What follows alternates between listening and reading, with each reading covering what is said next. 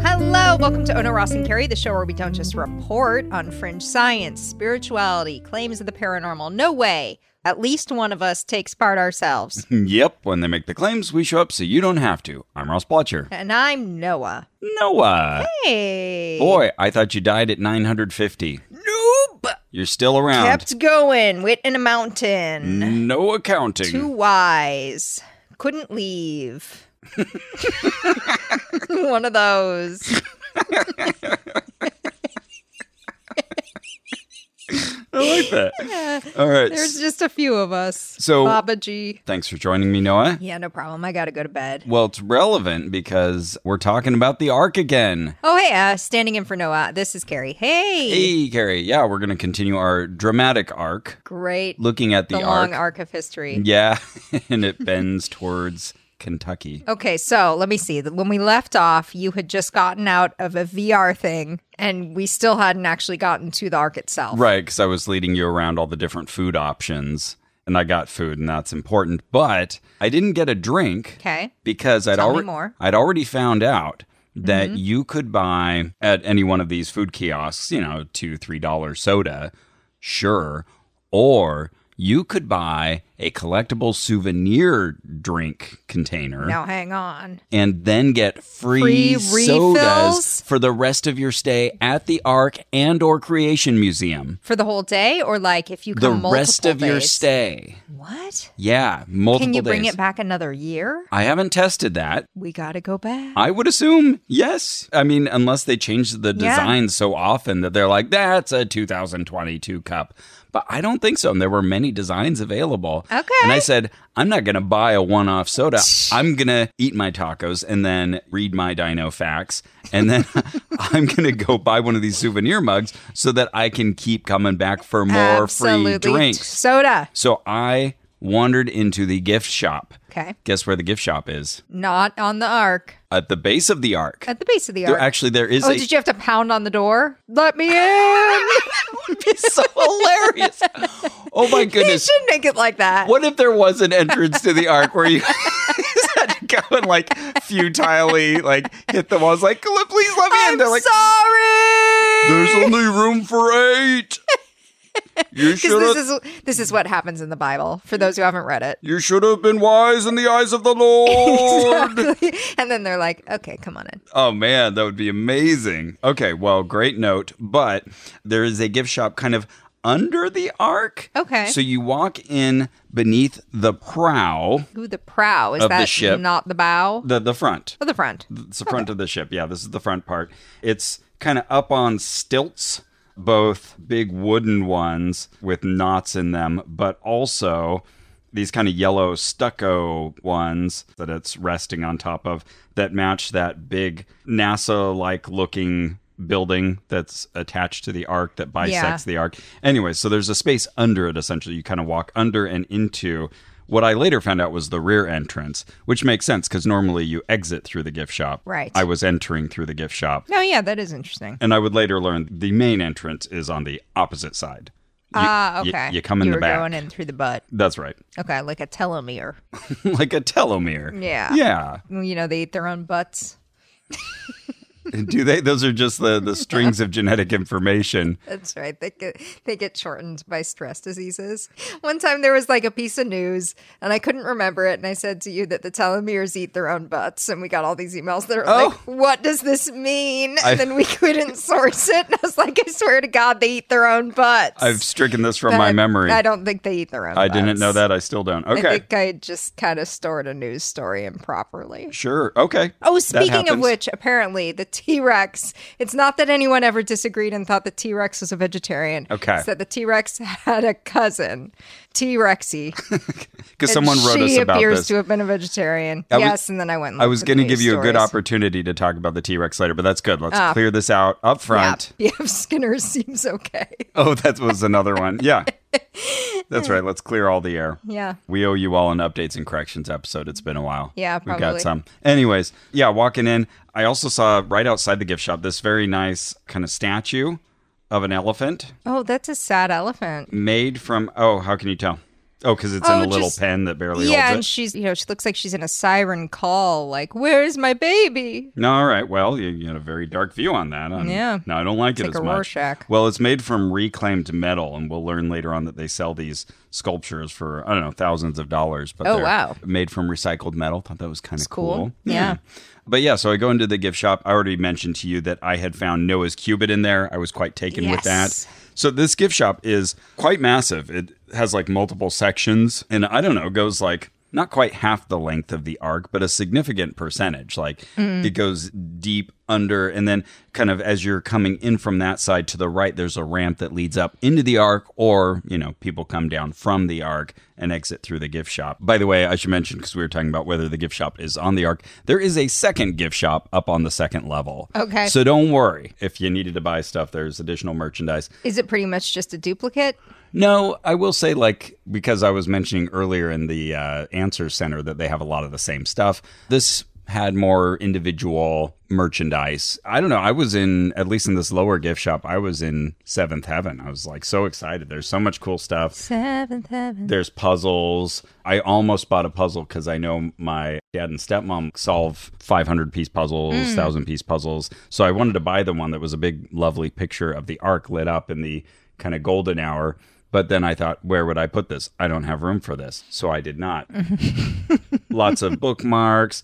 Look at all this stuff, Carrie. Wow. I'm showing Carrie a picture. Is everything available on DVD and VHS? Oh, that's a good question. Hmm. I feel like I'm looking at something that might even be a VHS tape. Yeah. Yeah, I feel like the person who goes to this. Might I mean, still have a working VHS yeah, player. as do I. So whatever. As do I. yeah. Then again, I had a working Betamax machine until about five years ago. Whoa, cool. They also have scale models of the Arc. So I bought one for Carrie, and I have the one that I got. There were two different oh scales. yeah, yours is big. Yeah, I, was, I wasn't sure how much Arc you wanted to take up your space. It's perfect because mine goes on my shelf of doodads. Okay. They had like bracelets with Mm-hmm. like your name written on them next to Arc Encounter. Yeah, it looks kind of fancy. So I go looking at all the different names they have. You know, like you used to always look at those little license plate Oh, yeah, things that you could buy. absolutely. So you And go over like, to- oh my god, the feeling of it being personalized for me. Here we go. Okay, Richard, Riley, Robert, Oh, yeah. Ryan. Oh, no, Ross. Oh, that must have always happened to you. of course. And then when you do see Ross, you get very excited. Like, Sure. whoa, well, we got to buy we this. have to get this. But then I thought, well, they'll definitely have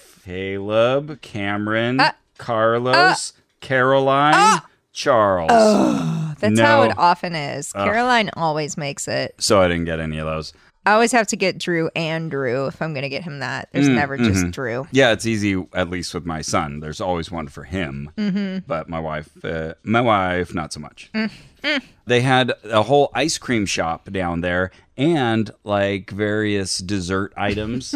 so this was served by Kezia's Ice Cream. Okay. That's the invented name of the wife of Ham. Oh, right. Okay. So she makes ice cream apparently. And you can also buy I these think like she'd make ham. But these okay. like fudge loaves. I don't know, like these Huh. little like logs of fudge. oh, and yeah, yeah, peanut yeah. butter. Uh huh. Those little squares of or, or half moons of fudge you get at Yeah. a theme park or so they had those and they had ice cream. But I got really excited when I saw this cup. Check out this cup, Carrie. Here we go. So Everything fits, it says. and I bought it because I figured, well, it'll fit in my luggage.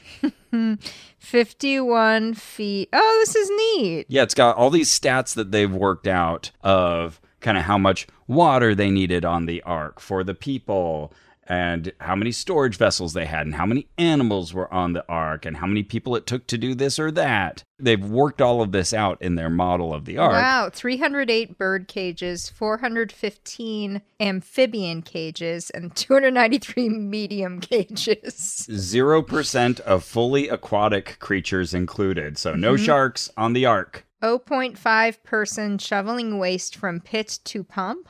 So half of a person? Half a person? I guess Wait, one person, but not full time. Okay. Yeah, sure, they got to poop. Eight oh, but there's a full person watering. They're doing that the whole time. Okay, eight person daily labor division. Yeah, these people had to be busy, right? What's happening with this half a person? One person dealing with human food. Carrie's really worried about it. it's about not like this a per half person. something, so it doesn't.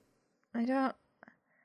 Eight people. They showed the ark compared to the Titanic, uh, uh, uh. and the ark's a little over half the length of the Titanic, which is 862 feet, as opposed to the 510 feet of what they've built. But it's still taller than the Statue of Liberty. But what's this? I'm really trying to grok this. So it's not like a per capita thing. So what do they mean 0.5 people? My immediate assumption is it just took like half of a person's time. It could have been Oh, like okay, up. daily labor division. Yeah. Okay, okay, I see. So, Japheth, you spend a quarter of your day mucking the, Ah. the cages, and Got it. then Kezia, you get to do it the next two hours. Got it. Okay, thank right. you. Anyway, so yeah, lots of useful takeaway arc facts all on one cup. Had to have it. They had t-shirts. I almost bought this t-shirt. Whoa, the inside's cool too. Sorry, your cup's pretty exciting. Yeah, no, it, it is cool. There's a picture on the inside. Okay, so yeah, this shirt says God planned it. Noah built it. I believe it. Whoa. And so then if you read the the big bolded words, it just says God built it. And then Ah. Ark Encounter. Almost bought that. That's a good shirt. Look how big this place is. So I'm showing Carrie there's multiple aisles. There's a fair amount of people Yeah. milling about. You can buy hats. You this can part buy looks like Adventureland at Disneyland. Yeah, yeah. You can buy plush animals. You can buy jams and preserves. Cool ceiling. Yeah. So yeah, running along the ceiling, there's what kind of looks like bamboo, but I think it's just uh, stripped wood that would make like really good walking sticks if you could pull them down from the roof. But they're laid not completely covering. It's not like a solid surface, but they're just sort of providing an overlay where you would normally have drop tile ceilings. Instead, you have like wood branches. I'm all for it. cool. Yeah. I thought this was fun. They were selling masks, but they were just kind of decorative masks for kids to make themselves into giraffes or Hmm, I'm surprised they were selling masks. yeah, though it does say not for medical use. Ah, okay. So it's just for the kids to be like, I'm this animal. Okay. I mean, that's clearly a COVID mask. Yeah, I'm, I'm I sure think they, they bought just it knew, for like, COVID. Yeah, we can't, but we can't act like it is. Just interesting that says not for medical use. Then again, Yeah. a lot of the cloth masks. Yeah, I think say it's that. just really thin. Okay, but then I found the cup that I got. Mm-hmm. So they had a variety of designs that you could get of these refillable free drink cups. Mm-hmm. And oh, I was so torn over this, Carrie, because I liked a lot of the designs. There were different options. Mm-hmm. And I was going to be carrying this around with me everywhere for the next three days. So uh, I got this one that just featured the Ark itself in its bright, shiny, still kind of pinkish wood with the Ark Encounter logo and a big, beautiful rainbow coming out uh, the top of the the arc. That became my cup. So for a mere $19.99 Mm. plus tax, this was mine. Hey, this is your cup. Okay. Yeah, and then I could go and my cup ranneth over. Did it? Did you fill it too high? No, they filled it the correct amount. And you had to have them fill it Mm. Your for you. cuppeth keepeth in. Oh, actually, there is a drink dispenser on the ark where you can just soda fountain it, but usually Nice. you'd hand it to one of the people. But any of the restaurants, they'll uh, fill up your cup. Cool. It's pretty awesome. The LA County Fair does that, and you can bring it back year after year. So some people bring like their Whoa. 1995 cup, and they're like, "That's right." Very cool. Yeah, it's cute. OG. Now you can see why I had a hard time because there's another one that shows like the ark floating on top of the massive waters, and then you can see deep beneath it the waters and, you know, like a plesiosaur swimming around in the flood waters. Cool. Yeah, great design. And then they had one with the six days of creation. I wanted that one too. Yeah, that's cool. This was very difficult for very me. Very shimmery. You could also buy all of these kind of handmade goods. And it was interesting. They had the sign about how they got these as uh, fair trade items. Cool. Yeah. So I was like, oh, that's nice. And then they had these, like the elephant that we saw out front, they had these recycled oil drum sculptures, 3,500 bucks. Yeah. But, you know, I'm all for recycling stuff. So Sure. a giraffe If you're already sculpture. getting a sculpture, why not that one? Yeah, right. So uh, there we go. That was my uh, tour through the gift shop. I was quite taken with it. Nice. Clap, clap, clap, clap, clap. And how many things did you take with it? I mean, at least the one, two, three, four. Thinking of things I got as gifts for people. Five. I bought at least six things Okay. from that shop. Modest. But it's a well stocked shop. And then I go to get my drink filled at the Smokehouse Grill Mm. across from the Ark. And they've got a different design for the cup. oh no. That, ha- that has all the people that lived on the Ark with their Is little that what you would have wanted? names and designs. It's like, well, I want that too. and the guy said, well, you can buy all of them. We're not going to stop It's you. It's like, well, sure. but, you know, I've already put my money down. So he, he let me take pictures of it at least. But then I could see all the names that they'd given the different wives. So We've talked about Emzara being Noah's wife, and they gave Shem's wife the name Ariel, but Okay. spelled uh, A R apostrophe Y E L. And like they've given them all not only these designs, but also sort of hobbies slash skills.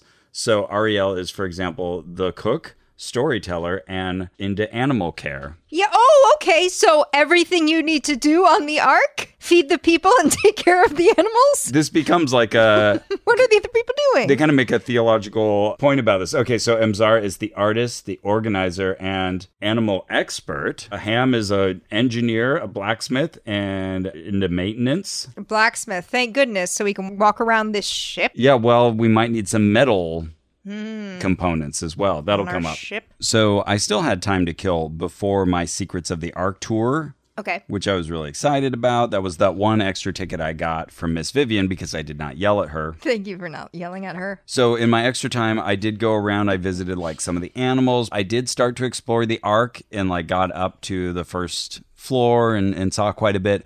But I'm gonna shoot forward to my secrets of the ark tour because a this was one of the most fun things I did on this trip. And I think it'll be kind of a good overview of the layout of the ark. And then we can go back later into some more details of these exhibits.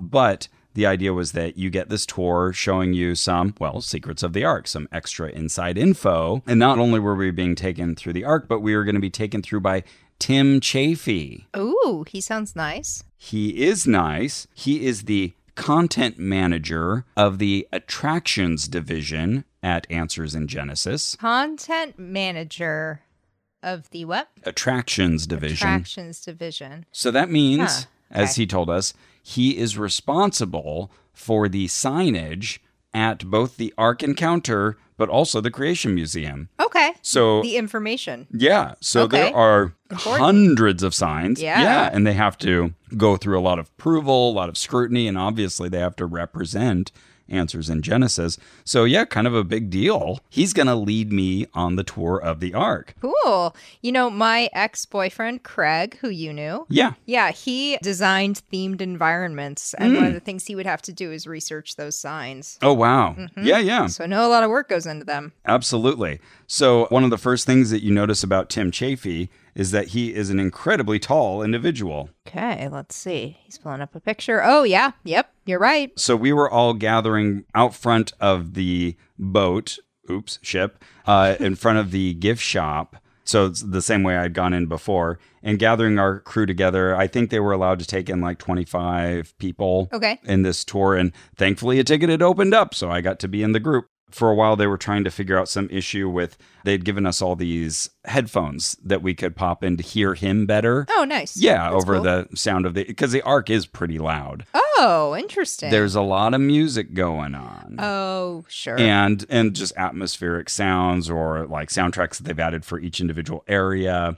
So sometimes it does get hard to hear, or there's other people milling about. yeah, there must be some hazards of just building an ark on land where, you know, oh, sure, you would build it this way to be on water, Mm-hmm. but now it is not useful here and working against us. Oh, yeah, fair point. So, for the purpose of this tour, they gave us all these receivers that we could hang around our ears, had volume control, but they were missing some piece for him to broadcast. So, we were kind of waiting for someone to go grab all of those things. But in the meantime, we got to do a little bit of chit chat. And so he told us who he was. Uh, he was wearing a green shirt and kind of khaki slacks. Nice, cool. Looks like someone who works at Target, but like green shirt instead of red. That's right. Yeah, that kind of shirt. So we're already gathered around. So I said, Hey, you're a tall guy. What's your cubit length? and oh, he definitely worked this out. So it turns out he's Oh, he had worked it out. Wow. Oh yeah. Okay. Well, his head is deep within the world of the ark and creating Okay. the ark and all the answers around the ark. Really, he is like the ideal person. I would say even- Answers in Tim. yeah, I would say if I had to choose between him and Ken Ham as like Mm-hmm. who would be most knowledgeable about the exhibits, I would expect him to actually know more. Yes, was- I was like, yeah, I was over the moon already. Like, oh, I couldn't ask for a better person. Aha. Does he know that he's that person, do you think? Think. Oh, I think so. Yeah, Yeah. I mean, he would very often reference all the other super talented people he works with and make multiple references to, I'm not an artist. I can barely draw a stick figure. Sure. But he owns that he's done a ton of research on this and written multiple books on it. Mm-hmm. Oh, cool. Yeah. Okay. I was thrilled. He's like the best docent I could have asked for. So he's six foot nine. Wow. That's how tall he is. tall. Uh, so he's 69. Six foot nine. Yes, that's right, six foot nine. 81 inches. So he said his cubit is 22 inches, which he said would make an almost 600 foot arc. And I did the math, it would be 550 feet.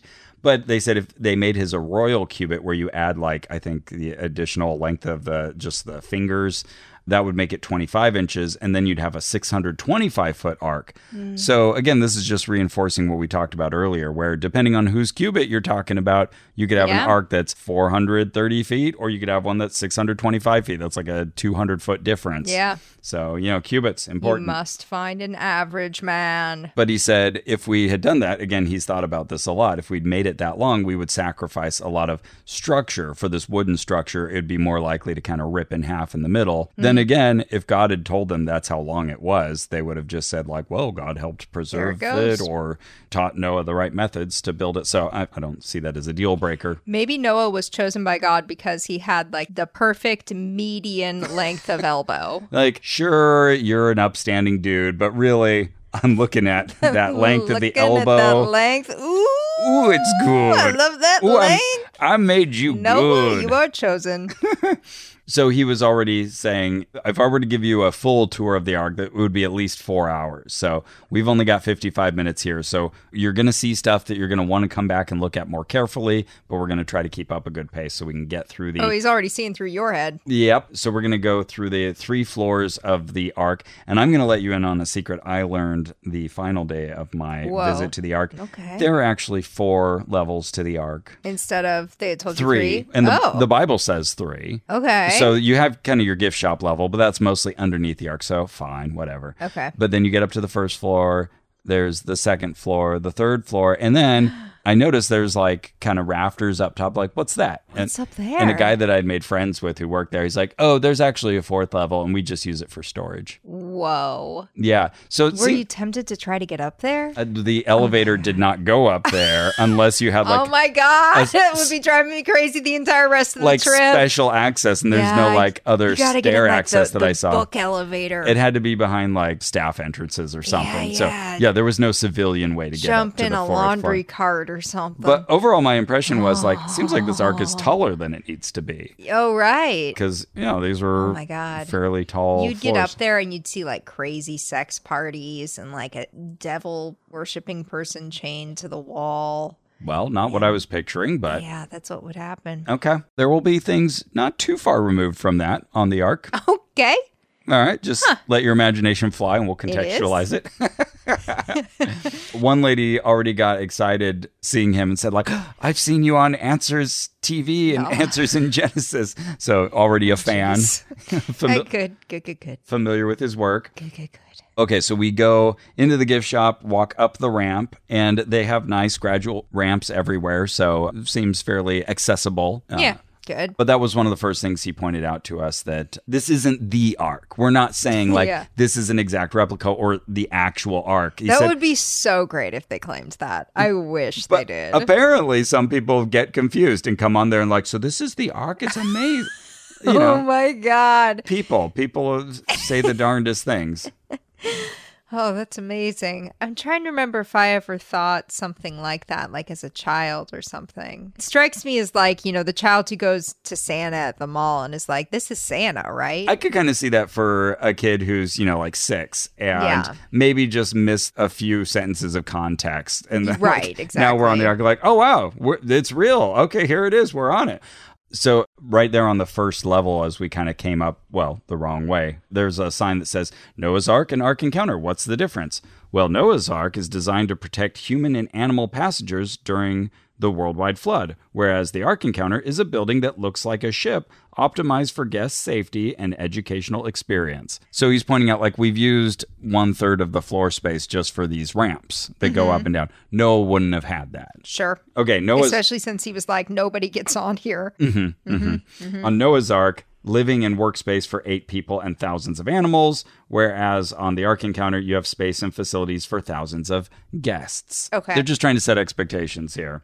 Uh, on the You Ark, will not see giraffes. you know, you need to have nearly 7,000 animals. Again, we're given numbers here on the actual Ark, but on the Ark Encounter, you're only going to get a fraction of the enclosures constructed and animals sculpted just to give you an idea of kind of the placement and packing of them. Density, yeah. Yeah, but they wouldn't uh, fill up the entire space with that. And now, are there going to be real animals? Not real animals on the Ark. Okay. But some very Good. nice sculptures. Okay. And then they mentioned, you know, there's probably going to be few lighted areas and frequent use of portable light on the actual Ark, but we have plenty of light on this Ark encounter that we've made.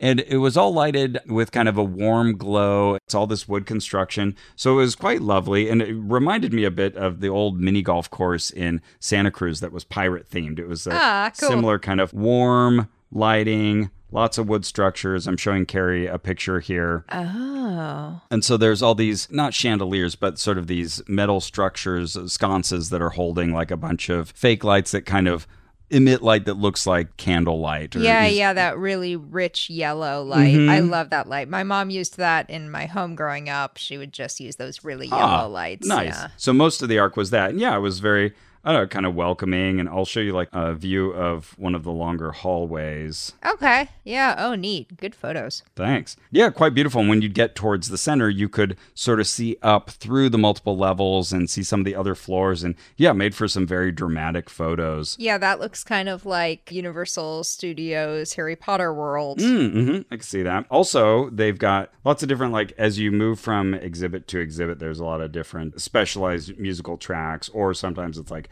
videos being played. So, quite active oral environment. So, there was this clearly this composed piece that they would play over and over, just sort of on loop. Where if you're just going through the arc once, hey, this is very nice. And uh, to me, it reminded me of the Howard Shore score for Lord of the Rings, like especially the scenes where they have elves, like they're at Rivendell or something. So I pictured them asking their composer, you know, like, "Hey, can you do something that feels like this?" Kind of, Oh, okay. Uh, it feels that that inspired. yeah, like, "Hey, match this," essentially. Mm-hmm, and yeah, it sounded very professional and uh, whimsical, magical, and pleasant. But I just imagine if you had to work on there all day, like with any repeated noise, you'd just be like, "Oh, this thing." eh." So you think it was all specially made for them? Oh yeah. Okay. Yeah, they didn't just like buy it off of a licensing site or something like that. Uh, so we stopped at deck one for a while, and he talked about some of those differences between the actual arc and the arc encounter. He reminds us to take a look up, just because a lot of times people are so busy getting to the next thing or seeing all these other sites that are around them and all the signs that they don't just stop to like see the scale of it and that Yeah. kind of cool view looking at the ceiling. So we all did that. Then they have this huge display of the arc at 148th scale. So on the arc, there is another arc. Uh huh. And here's what it looks like. It's like nesting dolls.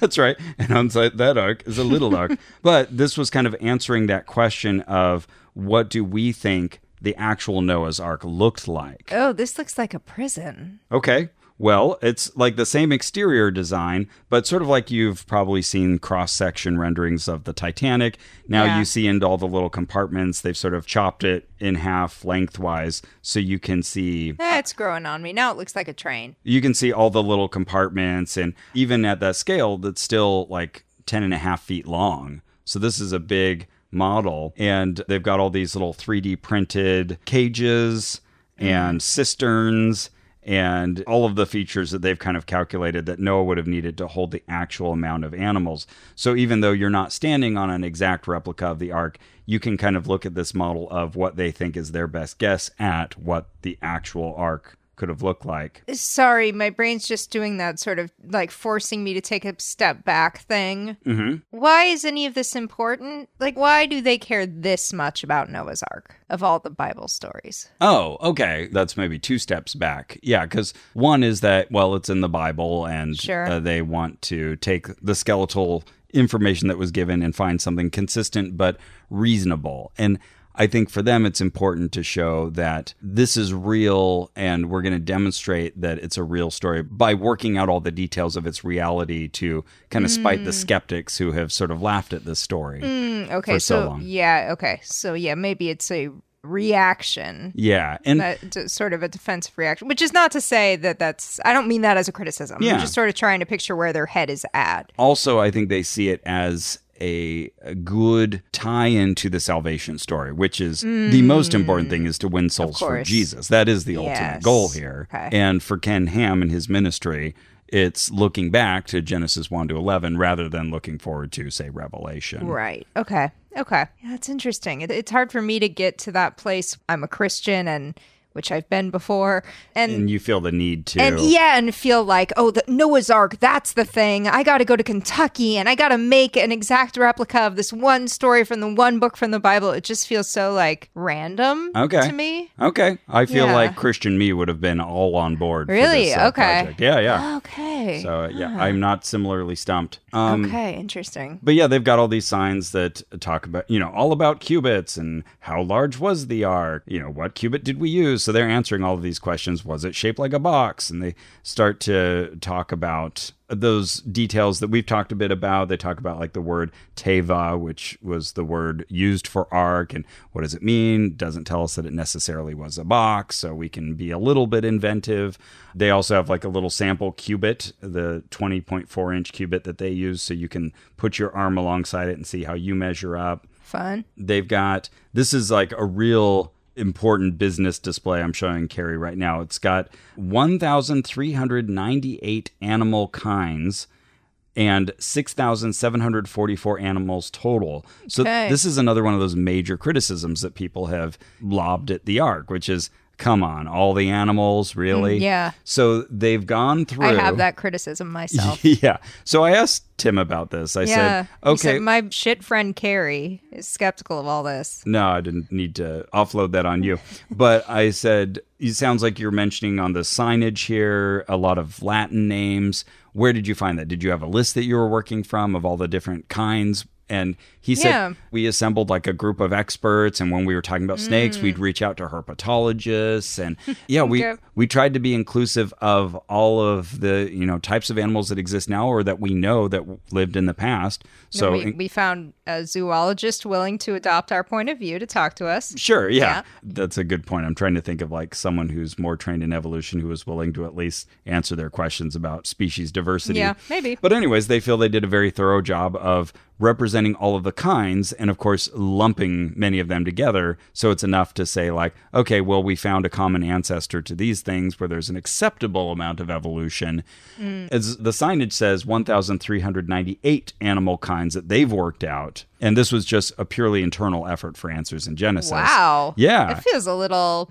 mm, precise up. yeah No, just like The- we're the- the ones who figured it out. I don't know. It's a it's a bold claim. Th- this would happen a lot where they would kind of compare sort of the work done by them or creationists in general with that done by evolutionists and oh wow. and I would always just think how flattening that was, like to any kids in the audience or anyone who doesn't kind of understand the scientific enterprise. Like you're talking about a weird little band of misfits versus hundreds of thousands of scientists Yeah. that are actually interested in the real answers and like how this stuff works. Yeah. Whereas you're interested in finding a way for your story to be acceptable. It's apologetics versus actual search for truth. if I can pause you for a second and tell Yeah. you about where I was. So, you know, I'm on my honeymoon at the Uh-huh. Galapagos Islands, and I went to the Charles Darwin Research Foundation Center while I was there, which was wonderful. It was so cool. Mm. Yeah. But in preparing for these episodes, I went and looked at their website and I was like, oh, maybe we'll have someone on to talk about what they do. And then I went and looked at their programming and I was like, oh, right. It's like how to move algae from this kind of ecosystem to this kind of ecosystem. The like boring shit that science actually has to do for me Right. to keep things running. They don't have the time Yeah. to sit down with me and be like, yes, here's why you can't get all the animals on a boat. Mm-hmm. Yeah, but these people have the time, the designers, the will, lots Yeah. of money coming their way from donations where they can, yeah, focus on creating this great little front that they show to everybody. But yeah, just like when they would say little things like that, I'd be like, oh, you're trying to make it sound like there's equal footing here. Right, right. Uh, but they'd worked out this list. And fun fact from Tim, he said that originally it was 1,399 animal kinds. But he said one guest on the ark noticed that there was a duplication. The same oh, animal Oh, wow. appeared twice on the list. And so they updated it, removed Good it. them. Good for- and he said, yeah, some people have special kind of minds. That kind of stuff mm-hmm. jumps out to them. Yeah. That- yeah. Yeah. That's kind of cool. Then they have all of those same facts that fit on my cup, where they have all of these little takeaways about how many cages you needed and how many people. So that's what all of this little section was trying to establish, which is it's all very real. We've worked it out how it could have actually functioned. So if you came away from the ark thinking like, oh, but this doesn't quite scale. At least they've given you all of the details they've worked out. And again, we talked about the number of kinds. They feel that you could have gotten away with 6,744 individual animals brought onto the ark and still preserved all of the genetic biodiversity. They seem Okay. very sanguine about the ability of a genome in two individual animals, at least for the unclean ones, to hold all of the information you're going to need for future generations and speciation. I think that is a little unrealistic, but I think it's perfect. okay. I think they got it exactly right. Okay, so and if there's I mean animals had to die on the boat. Some animals had to die. Some had to die, some were maybe sacrificed. Oh my god, really? That comes up. So God demands sacrifices, or at least he really loves the smell of burnt animals. yes. We learn that in the Bible. So one of the thoughts God's is gross. the reason why Noah was told to bring seven of the clean animals. And okay, I was going to get into this later, but we'll talk a little bit about it now. It's always been a little confusing how many of the clean animals were supposed to be brought on board. Okay, and clean in this context means like don't have cloven hooves or whatever. Yeah, well, we haven't spelled out the Levitical laws. All that will come much later. Okay. But apparently, at the time of the flood, there still existed some early proto version of kashrut, you know, like the laws of clean and unclean animals. Yeah, okay. Uh, so I don't know how worked out it was then, but Yeah. uh, Noah at least knew enough to know that certain types of animals, and I think all the birds, they were supposed to bring seven of, except the original text says seven seven. Oh. Like repeats the word. And so people have always wondered okay, well, then are we talking about seven animals or seven pairs? 14 animals? you're 49. or 49 right Yeah. which theoretically it could also mean but no one really like argues for that that's all to point out that when they were designing this they tried to usually look for the worst case scenario like well let's assume that means 14 of the clean animals let's assume we needed more rather than less just to make this ark all the more convincing it can handle the quote unquote worst case scenario Mm-hmm. Speaking of this model ark that's inside the ark, the 10.6 foot one that we're looking at, Tim mentioned that all of these pieces are 3D printed or modeled and copied. But one time he was like hanging up a sign or working on something and he asked this guy to come over and help him. And the guy said, Oh, okay, I will. Just know this will be the first time in six months I've done anything other than working on this model of the arc. Oh wow. Yeah. So one guy kind of devoted six months of his life to working on this thing. Okay, okay. I think I'm finally getting my head around this. So it's like a they said it couldn't be done, but we did it. Yeah. That's the impulse. Yeah, okay, yeah. okay. I don't know why that took me so long. Now I can see that Take that, skeptics. Here it is. thing going on now. Okay. Like with his kinds thing, he said that outright. Like, you know, we think we've included every kind of animal, and we've had millions of people through here. And so far, nobody's been able to point to like an animal that we can't explain. Right. Okay. And again, they're not including aquatic animals. So I think this verse is very key to this calculation.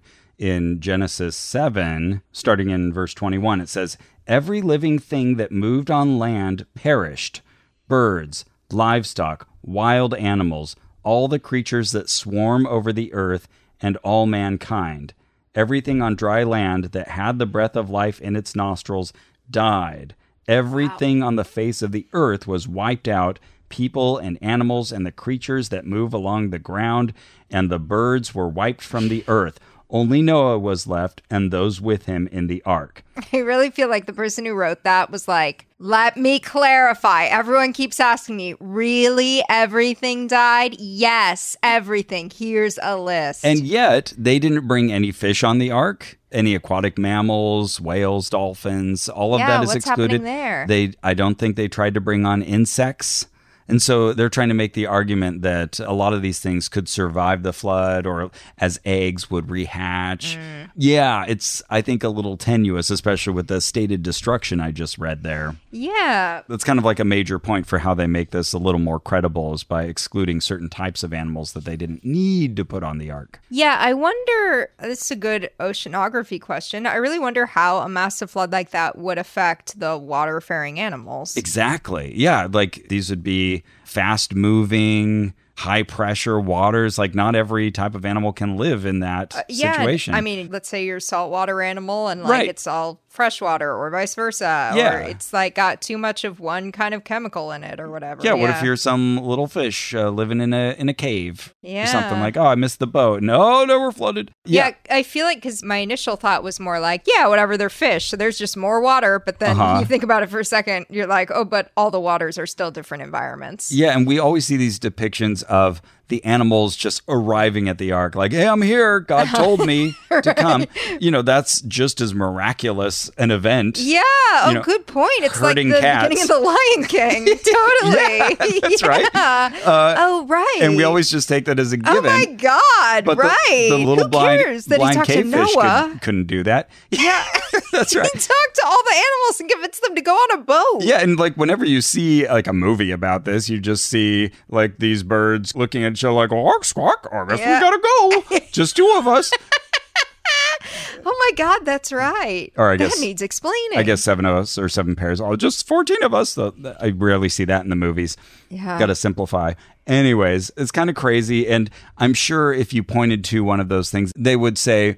Well, that's fine. Noah, I'm sure had a separate container for that type of animal, and you know, God planned it out. Mm-hmm, that's the, that's the basic lesson here. It's always interesting to me when people formulate an argument not around here are the central facts and I'm proving to you that the central facts happened, so much as I have internalized the criticism around what I'm trying to tell Oh. you and I am defending myself against the criticism alone. That definitely plays a huge element here. yeah. Yeah. That's always really interesting to me. Mhm. Well, Yeah. it's on full display at the Ark Encounter. So they talk a little bit about the the way they've laid this out. That like the model again is not the same as the ship that it's inside of. For example, like they said, certain types of animals we thought would be better at this part of the ark because it would be more stable and they wouldn't feel as much rocking. Like they've thought about even that sort of thing, like how comfortable of a journey is it for the inhabitants, and yeah. you know, what do we put here and what do we put there, and you know, again, as much thought as you could possibly put into this, they have put into it. So he said, yeah. So on the ark, as you're looking around, you'll see this on floor two, but we think it would have actually been best on floor three, mm. stuff like that. But here's their basic layout. So the first floor is all about an introduction to the animal kinds. So when you first walk in the right way, you learn about that concept, you see the cages and kind of how they would be spaced and how it would feel like to walk around as the animal keeper. All about working smarter, not harder, and letting gravity do a lot of the work of like cleaning the cages and running water to the mm. animals, stuff like that. Do the work. Does that mean like there's slats for their pee and poop to Yeah. fall through? Yeah, and they again put thought into that. Like, Yeah. okay, so this type of animal poops this way, so it would run down here and be collected Mm-hmm. yeah. in this jar, and so and so would empty it, you know, take it had out. to think about that stuff when I worked at an animal Yeah, sanctuary. yeah, yeah. Uh, and he told us make sure when you come back to read the signs because really that's the best part of the ark because I wrote them. Oh, right. oh, I just love the signage here. Oh, I'm so glad I came out here for all these signs. I may have been a little off topic here, but I asked a question. By the way, this became a joke that Ross asks a lot of questions. Okay. so I I said, you know, I'm just going to keep asking questions until someone tells me not to. And he's like, oh, as long as everyone else gets a chance when they want to, that's fine. So I was definitely peppering him with questions the whole time. But I asked about the roof and if it had any kind of functional capability. Yeah. He said, Well, yes, and we've worked out a few things that you would want to do. For example, you're in this mixed water, salt water, Yeah, fresh okay. water. Like you can't just like grab water from outside, but you still need water to function. So we think that in those 40 days and 40 nights of rain that they would have been collecting water in cisterns and you would have needed X number of inches per day, you know, it was like two or Mm. three inches per day to fuel all of the activity we've calculated need to happen on the ark. And hey, here in Kentucky, we already get like well, an average of 1.2 inches per day. So, you know, we Mm. think they would have had plenty of rain coming down. So that was the one thing he offered there. There was a kid that asked what carnivores ate. Okay. And Tim said, And well, you said, you fucking idiot. Tim said, well, remind me later. I'll point out a sign. But just to jump forward to that, the answer was essentially, yeah, they were all created originally as herbivores eating plants. And he said, we're not sure exactly how long that transition took. Like, mm. it wasn't necessarily like right after the fall of man that animals started eating other animals. But he did have his own little pet theory, and he made sure to like specify this isn't necessarily like the answers in Genesis answer. but Sure. I think Noah brought on some rabbits, some rats, some mice. They probably reproduced very quickly. And he had a number of like, you know, over one year, you know, one pair of breeding rats mm-hmm. could mm-hmm. produce like mm-hmm. 94,000 animals or something like that. And he said, so I think that they probably had enough of a growing population of rats, mice, and rabbits that they could mm. feed them to the mm. carnivores. Okay. So there you go. That's how the kid got his question answered. He said he had even suggested that they put rabbits in front of the T Rex stall, but they'd overruled that, the board that reviews. So he. Like, this is a children's thing. Tim clearly has a lot of license. He has many stories of things that are kind of his little grace notes, things that he came up with and did inside the ark, but also examples where occasionally he gets overruled. So he doesn't have complete arc blanche. So here's a, story that I didn't think quite made the point that he thought it did. He was saying that as he was pointing out all the joining above us, like all of these huge pieces of wood, like, you know, trees that have essentially been denuded and then cut and locked into each other, he was saying we had to order these massive trees and they were sent to this gigantic machine in Colorado, which was the only one in North America that could cut into these size logs and do the kind of precision cutting that we needed based on our plans. And they had like a 132nd inch tolerance of like how accurate they had to be, like to within 132nd of an inch for these things to later join together. And he said, We got it back later. Everything fit perfectly. And I'm thinking, okay, and Noah could do this? Oh, right, right. yeah, this thing that requires, you know, cranes and stuff. Well, he brought two cranes on the ark. nice. nice. That's funny. Someone later told a joke that reminds me a lot of that. Okay. Uh, afterwards, I was waiting to talk to Tim after the tour was done, and this guy sidles up to him and says, so, have you heard this one? Noah, after the flood, came out, and he took way too long to tell the story, but here's the fast one. he found two snakes who hadn't had any children yet. And he said, Hey, what gives? Snakes, you're supposed to be reproducing here. And the snake said, Well, you told us to multiply, but we can't do that. We're adders. Is that a, another word for snake? Yeah, yeah, that's a type of snake, is an Oh, adder. okay, okay, okay, Yeah. okay. Uh, Nice, uh, fun, and- fun. If you know that's a type of snake. Right. Okay. uh, Tim gave it a very kind of, oh, okay. Yeah, Yeah. that's, um, I've heard many jokes. I haven't heard that one before. This hasn't really added anything to my experience, but I hadn't heard it before. wouldn't call it an adder. so he'd made this point, and I, I thought, well, this is kind of against the story of the ark that you could have this precision building. But one of the major points on the ark is pointing out that people have always been just as smart as they are now and capable, and they could have done great feats then and built these amazing things and built large structures and scaffolding and figured out these clever solutions that we figured out because they were smart people just like us. So that tells me, like, oh, the only feature you think is necessary to build this kind of thing is human intelligence. No, it's also human collaboration hmm. over lots of time. Right. And so you build on one another's accomplishments. I never asked it, but my tongue in cheek question of anyone associated with the building of the Ark would be oh, and who's the guy who made this? Who's the team of four who made this? Because it wasn't a collaborative effort with all of the townspeople. Right. It was just Noah, the shipbuilder, Yeah, and yeah. his son's helping him out, we presume. God whispering, yeah. That's going to take a long time because it sure took them a long time to build this Ark with all of the equipment. Well, they weren't called by God. In fact, God was like, "This is embarrassing. I don't want this one to happen. I liked the first ark. I don't like ark two. then again, uh, he could have stopped him like he did at Babel. He could have That's true. confused their language. That's true. Anyways, I mean, he kind of confused Ken Ham's language. Ken Ham's saying weird stuff. fair enough. So this led me to ask him. I'm looking around and I'm seeing a lot of metal studs that are holding this all together. so he was made of metal. Uh, not that stud. Not the stud standing in front of me. So I asked, do we think that Noah had access to metal? He said, well, we didn't get any indication of that in the text, but we did, is true, it is mentioned in the Bible that Tubal Cain, who's featured in that Noah film by Darren Aronofsky, I think he's the stowaway on the ship.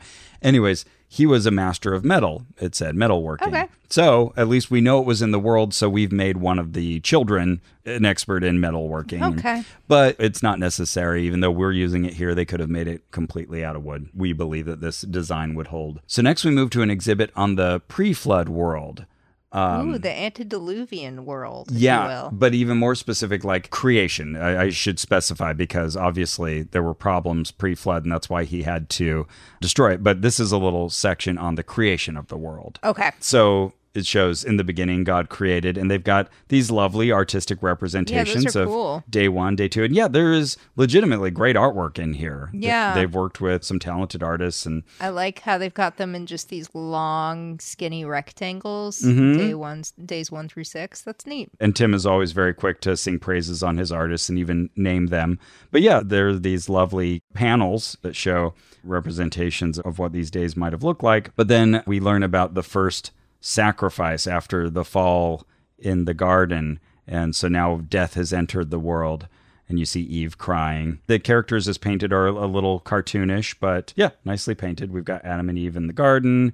We've got these poor whatever animals. I can't really tell what they are being burnt. Yeah, yuck. Okay. But- Such an overreaction. So we start moving forward, and he, he's moving quickly through this exhibit. But we get to the problems with the world, like when things started going sour from God's perfect plan. Yeah, yeah. Now that we've gotten past the Because fall. of, 'cause of the fruit. Yeah, and so apparently we've got like roughly 1500 years of history here as we start to like see the world expand and people become terrible. So they mentioned that there were giants in the land. So he shows us this painting of a giant and he tells us that that giant is modeled on him that he posed for that picture. Oh, wow. And they give him a big beard and everything, but that's, you know, that's Tim essentially His uh, uh, silhouette. wearing armor. And actually, this is one of Tim Chaffey's big areas of interest. So we talked a little bit about Tim, but he's a really interesting fellow.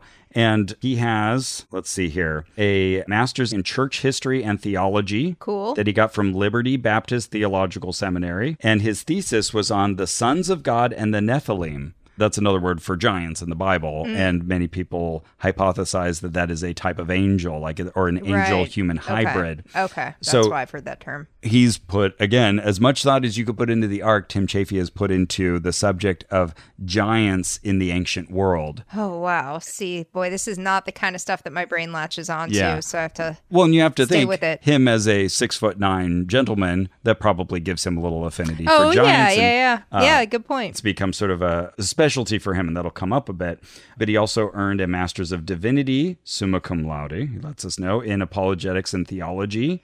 He also holds a Master of Arts and a Bachelor of Science in Biblical and Theological Studies. Hey. So a little bit more about Tim. He also regularly mentions uh, some of the books that he's written for Answers in Genesis, but one interesting one is called the Remnant Trilogy, and there's three books: Noah, Man of Destiny, Noah, Man of Resolve, and Noah, Man of God. That's kind of a backstory of the ark. and it's fictional. Of course, he's fleshed out this whole story and given all these backstories, but it ties into the exhibits on the ark. So it talks about these characters and what they did, and like if you read those, you can see tie-ins with the costuming choices and various other mm. things they've depicted. So I'm kind of curious to read those now. you told me, hey, I'm going to be talking about this one guy. Here's his name if you want to look up any of his videos. Yeah. And I went and just pulled one up and I didn't get to watch much of it. But my immediate vibe for him was like, oh, okay, this is like when I'm taking a class and for one day the librarian comes in and is like, okay, everybody, and here's how you use the school library. And you're going to log in here. Okay. And you're going to search for this here. He just has that like sort of very helpful IT guy librarian energy. Yeah. It's, it's it's just unusual for someone giving that many talks and stuff. It's kind of nice. It's like a humility like I'm not really trying to put on airs about this. I've just Yeah. got some information to give you and that's it and thank you so much for coming and Yeah, I would say that's totally consistent. Like, humble guy. He'll make little jokes that talk about how great his work is on the stuff, but it's very self effacing, mm. obviously tongue in cheek. He'll be quick to give credit to others. Yeah, very, very nice guy. Really enjoyed spending time with him. So I think that was an accurate assessment. Oh, good. And I think he totally believes this. I, I don't mm-hmm. sense any sense of cynicism in him. Mm-hmm. So I had another clarifying question for him because we're starting to enter into the exhibit, and all of a sudden the music starts getting darker, and there are sounds of like people shouting and crying and children weeping, and like being worked into the mix because we're entering this area where we're seeing the immediately before the flood world where people are just evil and deserving of total destruction. Mm-hmm. So I asked him, okay, so explain this to me because obviously you would point out that there is evil in the world now and many evil people, but apparently this pre flood world was more evil. We've gone back to being bad, but not bad enough to justify Oh, right. total destruction. And he said, Yeah, I don't think it's as bad now as it was before the flood. Genesis says that nobody had anything but evil in their heart. And I'm thinking, okay, but the children as well? Yeah, right. Like, yeah, this is a problem. And so he even, All the animals besides a few thousand. right, he seems to acknowledge this. And the way he says it, I don't know, makes me shake my head a little bit because he was saying, yeah, well, as we were building this display, they have these little tableaus that show all the horrible things people were doing back then. So we have like a giant slaying a woman. Yeah. And you you may notice again this giant who's driving a spear toward a woman. Yeah, like looks like he's going to kill her. Yeah, but also, have you seen a man that looks like this before? Him. Yeah, it's Tim Chaffey. So Oh, multiple times throughout this, he points out like, "Hey, that was modeled on me," and and I'm the pillager. and so he pointed out like there's this really tough balance that we were trying to strike where we want to show that this world was absolutely evil, immoral, and we don't want our viewers to have any sympathy for these people. And then also we wanted to make a theme park. We wanted to be a family friendly theme Yeah. park. So where do you draw the line? So they said sometimes we would like do something and it would feel like we overstepped a little bit, so we drop back. Oh But- man, I want to see those outtakes. I know. Like he mentioned later that one time they had an artist and they asked him to represent like the exterior of the ark during the flood and like he did a rendering and they're like, no, no, no, this is like everybody kind of laughed it out of the room. Like this is too whimsical, too bright and happy. Okay. So the next time the guy brings in like these floating bodies in the water and they're like, too dark, too oh, dark. Rain oh, it, yeah, that guy. rain, rain it back.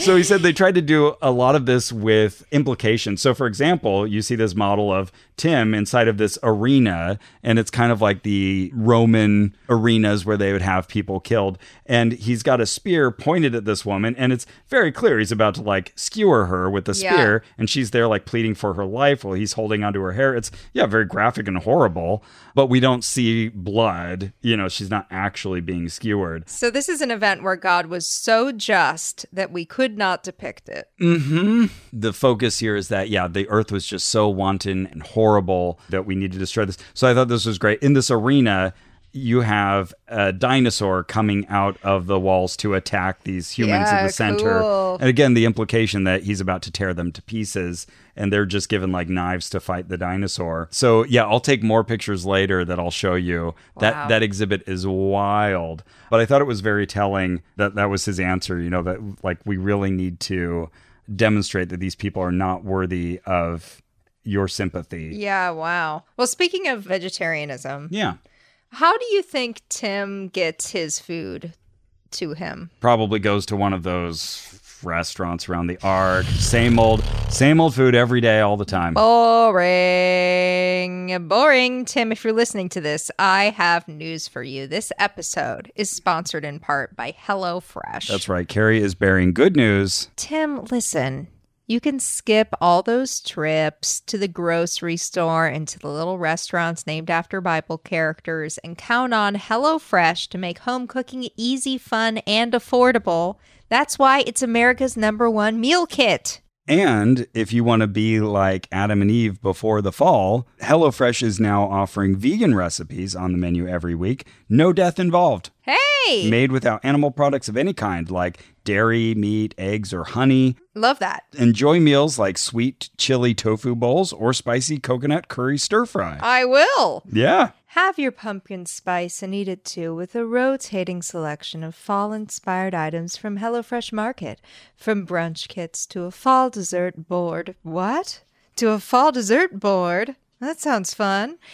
You'll find everything you need for all your favorite autumn occasions like tailgating, Oktoberfest, and more. Uh, lately, Cara's been making the Hello Freshes for us, and uh, we just had some very nice penne pasta the other day with mushrooms.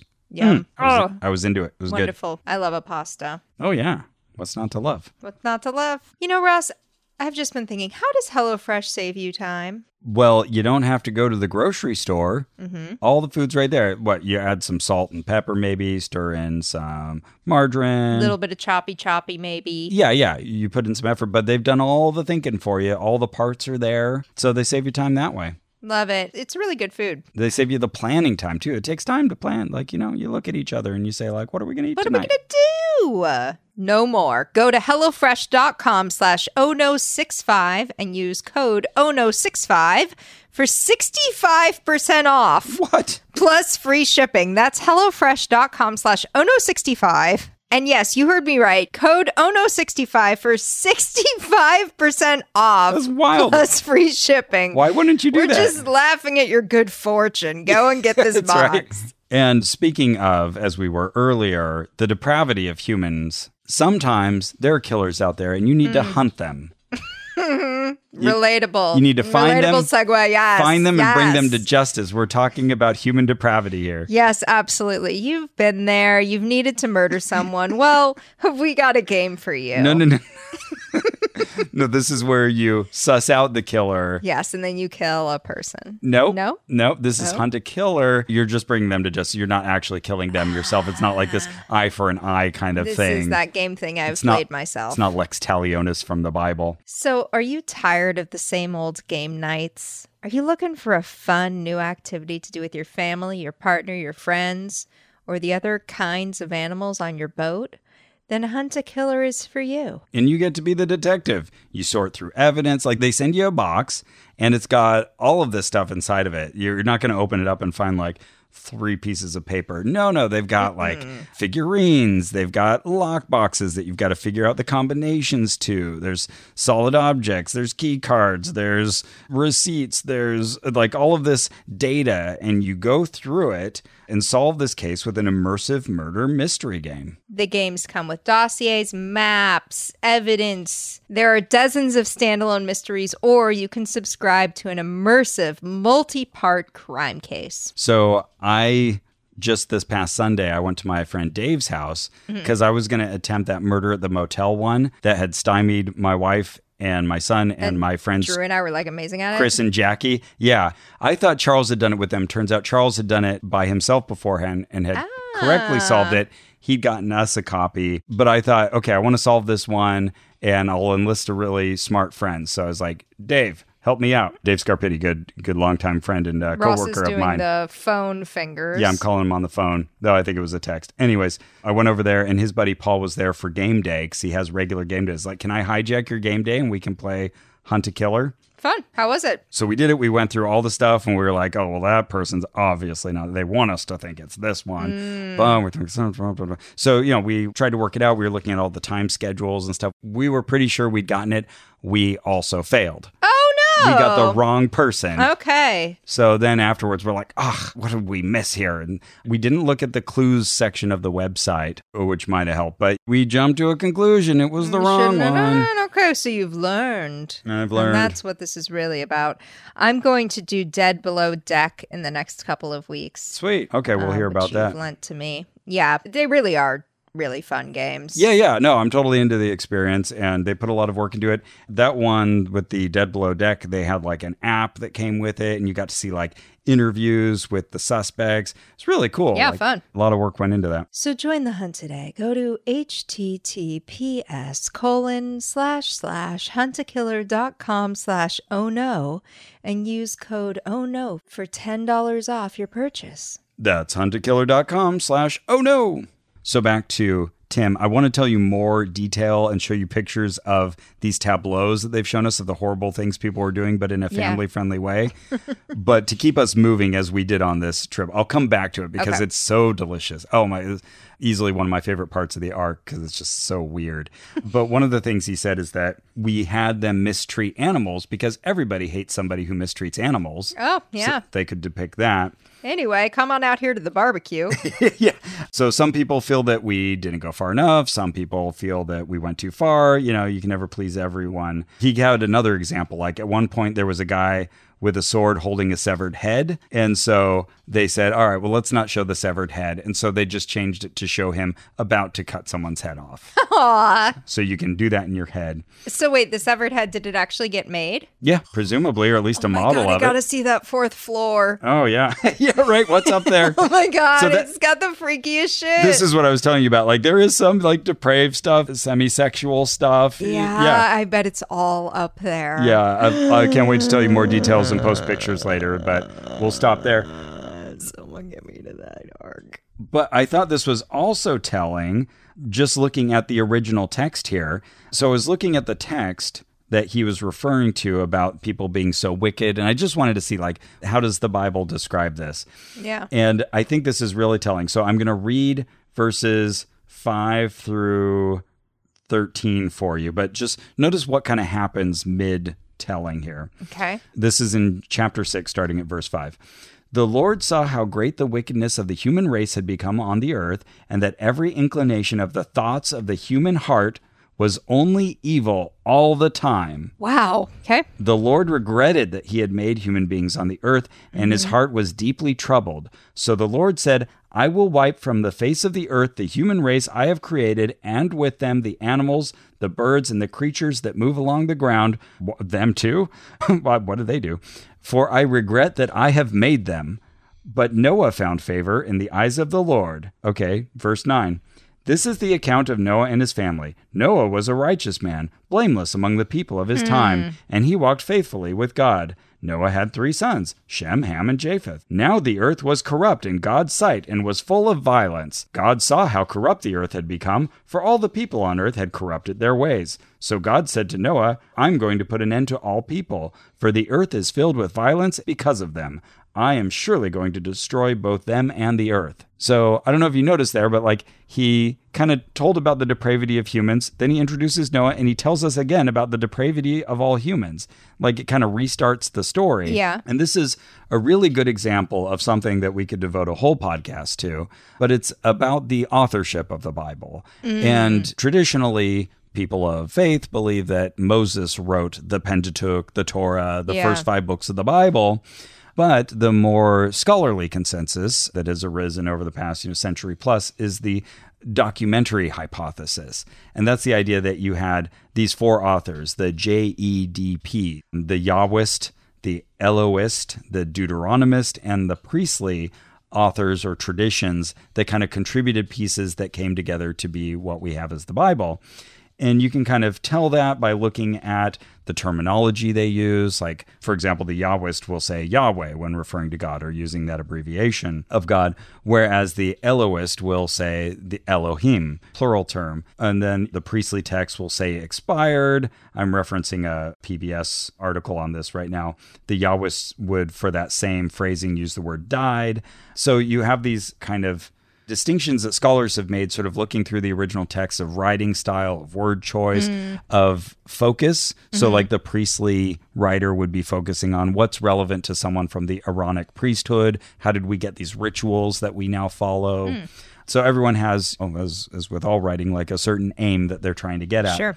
and certainly there have been revisions and refinements along the way of this theory, but it's still kind of the accepted way of looking at the Bible through critical scholarship. So I, I was just looking at this passage thinking, oh, this looks definitely like one of those. Yeah, two cooks in the kitchen at least. Yeah, exactly. Yeah. And so I looked that up, and sure enough, that passage was supposed to be, and most of the Noah story just seems to be the Yahwist and the priestly authors kind of taking turns, and they sort of spliced it in.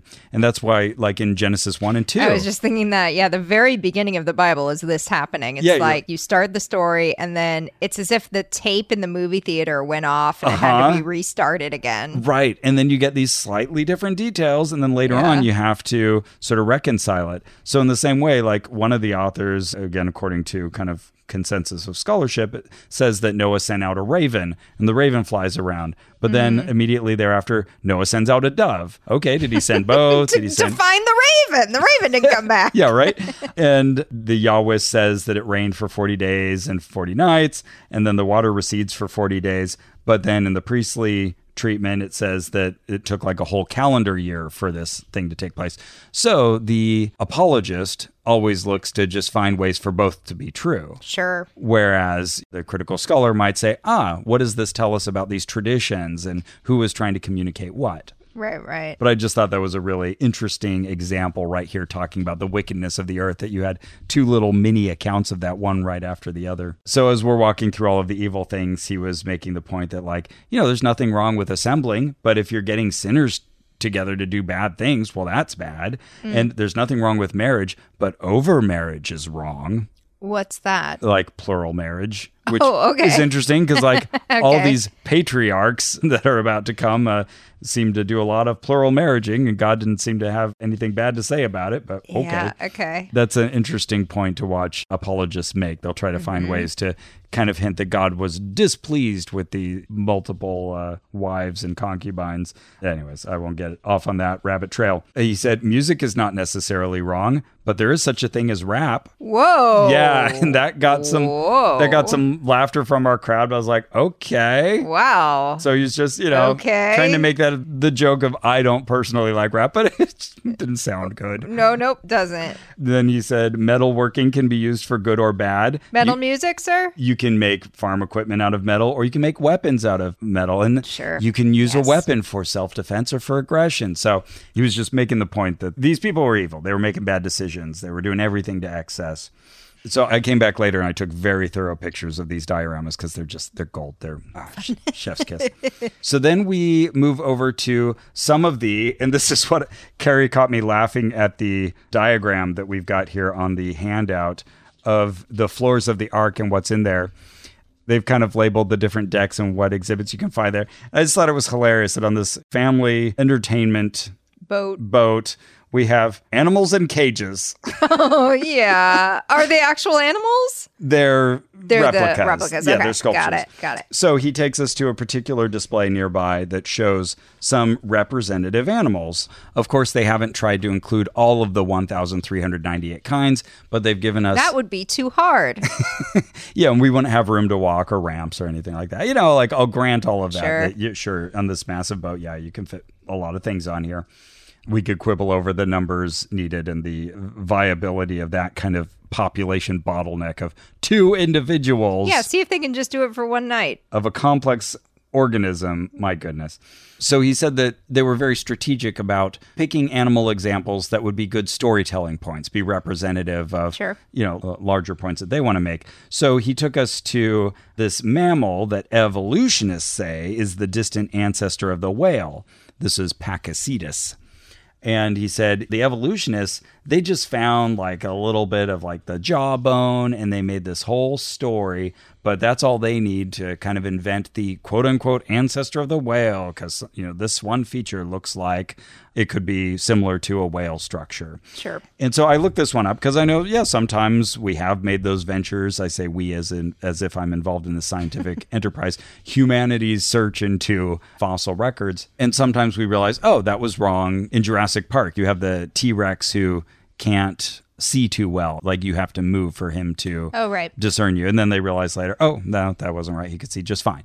So I looked it up and no, Pakicetus still, with additional fossils found, still fits within that framework of an early land animal that went back into the ocean. And so they had created little sculpted Pakicetuses.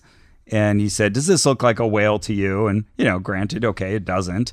But uh, yeah, I thought he was stacking the deck a little bit there. He showed us an animal nearby and said, like, the guy who did the sculptures for all of these animals, this was his first one. It, it did look really good. He's like, Isn't this guy like crazy talented?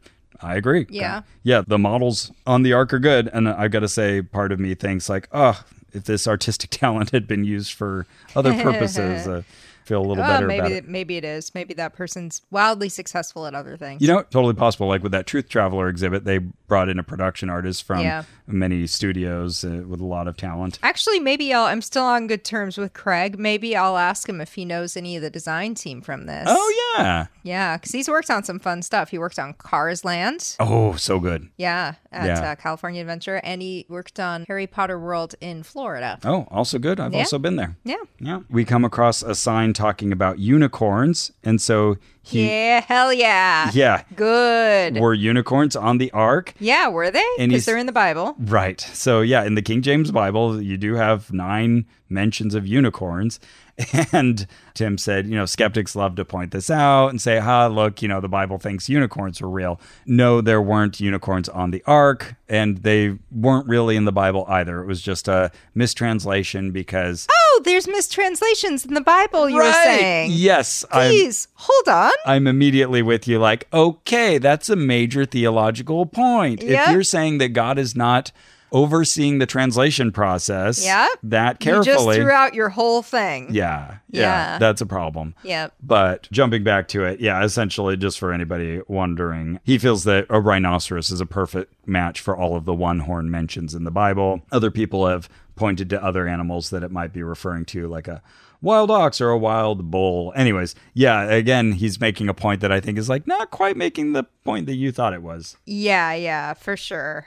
I've been reading a lot of answers in Genesis websites lately, but I want to get a more firm answer on this, so I'll keep looking. But he referenced that what they did when they were trying to create these animals, I'd mentioned before when I was looking at the VR experience that some of the animals looked like those textbook renderings of ancient animals that were kind of amorphous and all like gray and stuff like that Yeah. he was saying that our philosophy was we tried to find the soonest fossils of animals available after what we consider to be the flood boundary in the fossil record. Okay. And my thought was, I'm sorry, what now? Flood boundary? Like, Yeah, huh. yeah, where do you put that? Because obviously, like real geologists and evolutionists, quote unquote, to use their term, have worked out pretty well what the different separations are in the fossil record and, Yeah, and what strata. eras they come from. Yeah. But apparently, they have like a line that they feel they can identify worldwide and say everything below this was pre flood and everything after was post flood. wow. I'd love to know where that was. I haven't yet found a straight answer on that, but I'll keep Okay. I'll keep looking. Interesting. Anyway, so he said, you know, we would then look for the next instant of that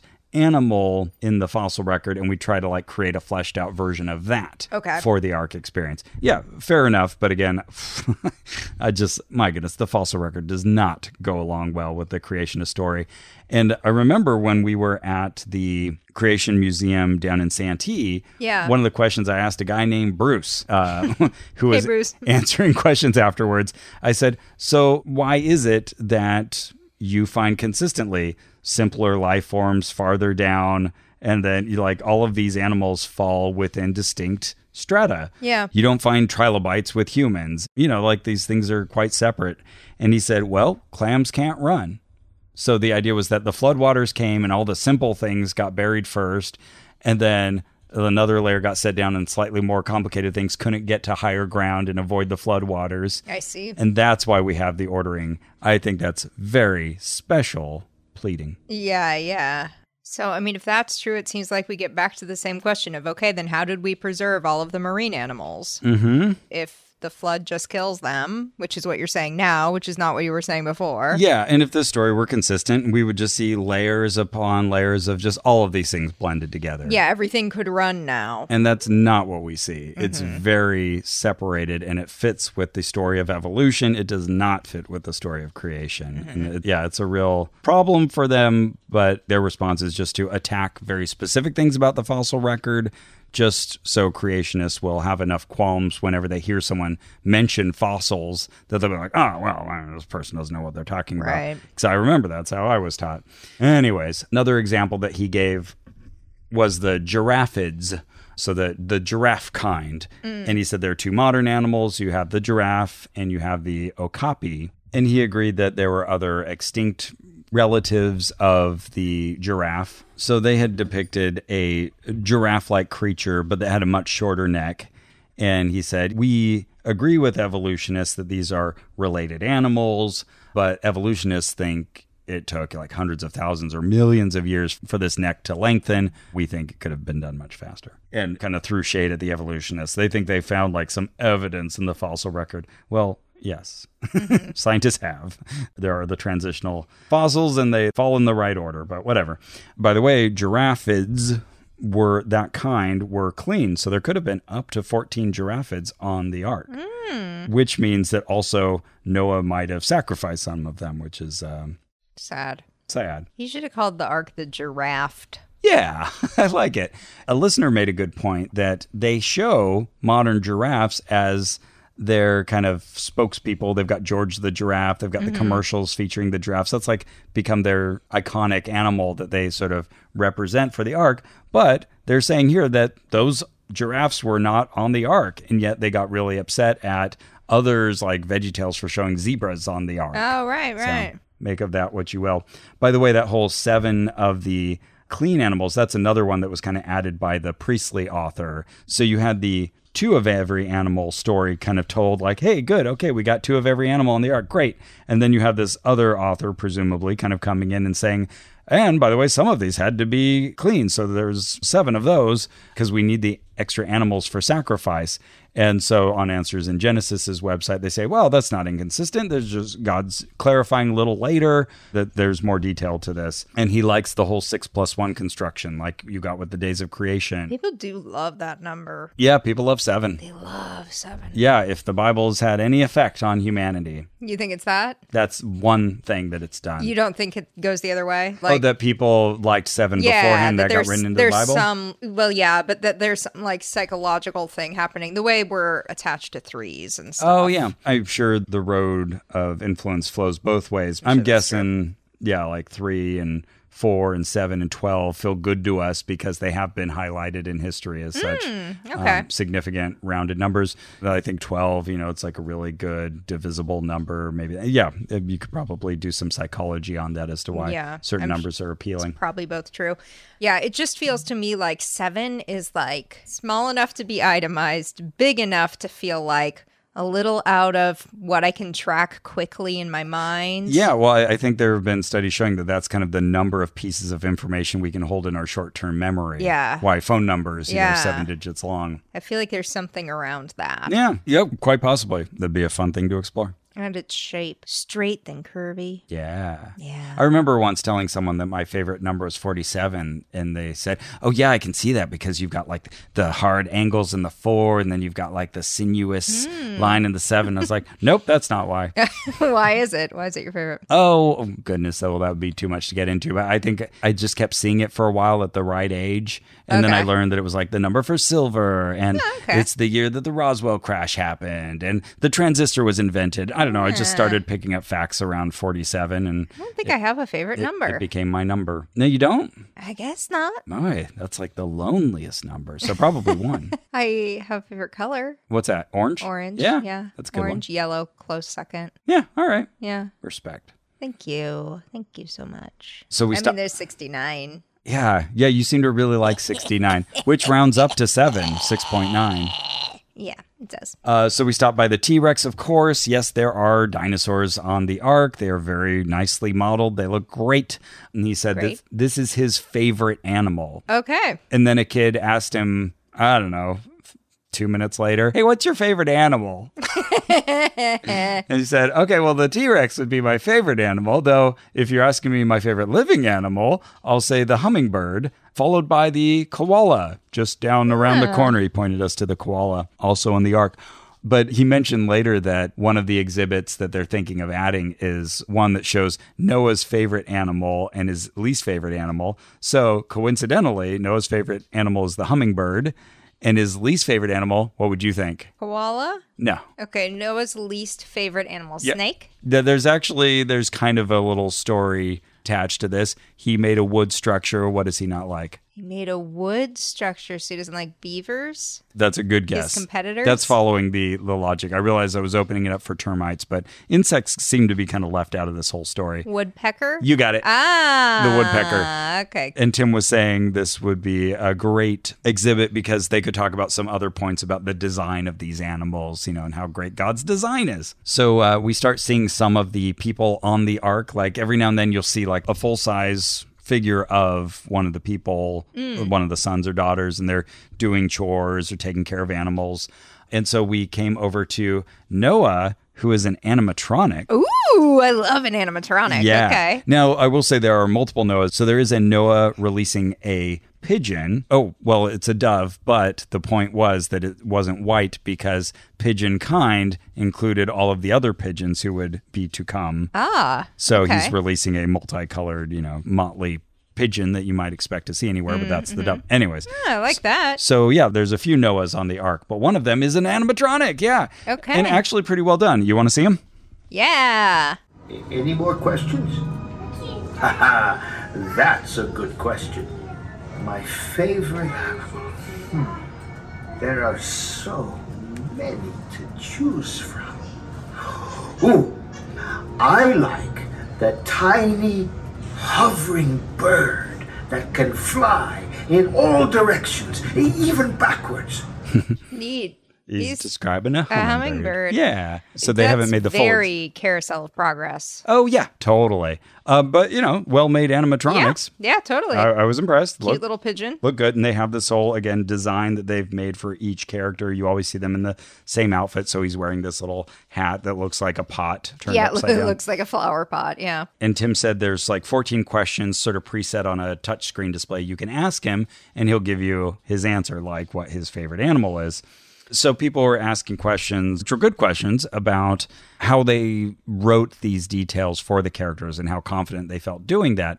And Tim said, yeah, we made a real effort to try to separate our presumptions, artistic license. and there is that sign kind of as you walk in the correct entrance that I'll see later that spells out sort of their philosophy about that. How we had to add details because there's really not much in the original story, like giving the wives names he mentioned, but at least to encapsulate that just so people realize if it turns out to be wrong somehow, we're not saying it's canon. Yeah. I mean, fair enough, I suppose. they'd even like created this little custom language so you would see script that Noah was writing Oh, wow. and other people in the ark were writing but it turns out it was just like a direct cipher so each letter that was on the sheet corresponded to an English letter or a space Gotcha. or something like that Sure, I did. I made one of these languages in high school with my friend Mary. Yeah, yeah, just like the Indiana Jones ride. You know, if you bring on the little cipher, you can see the messages Mm. Oh, written on right. the wall. Yeah. So I, yeah. a little tempted to not look up the cipher, but to pull up some of my pictures and like kind of reverse engineer it and figure out Oh, what yeah, they're yeah, saying. yeah. I think that might be worth the effort for me. But for example, he had like one thing was written by Ham, and if you decode it, it says, "Watch out for his claws." And it's tied to this whole story about Ham being attacked by one of the animals on the ark.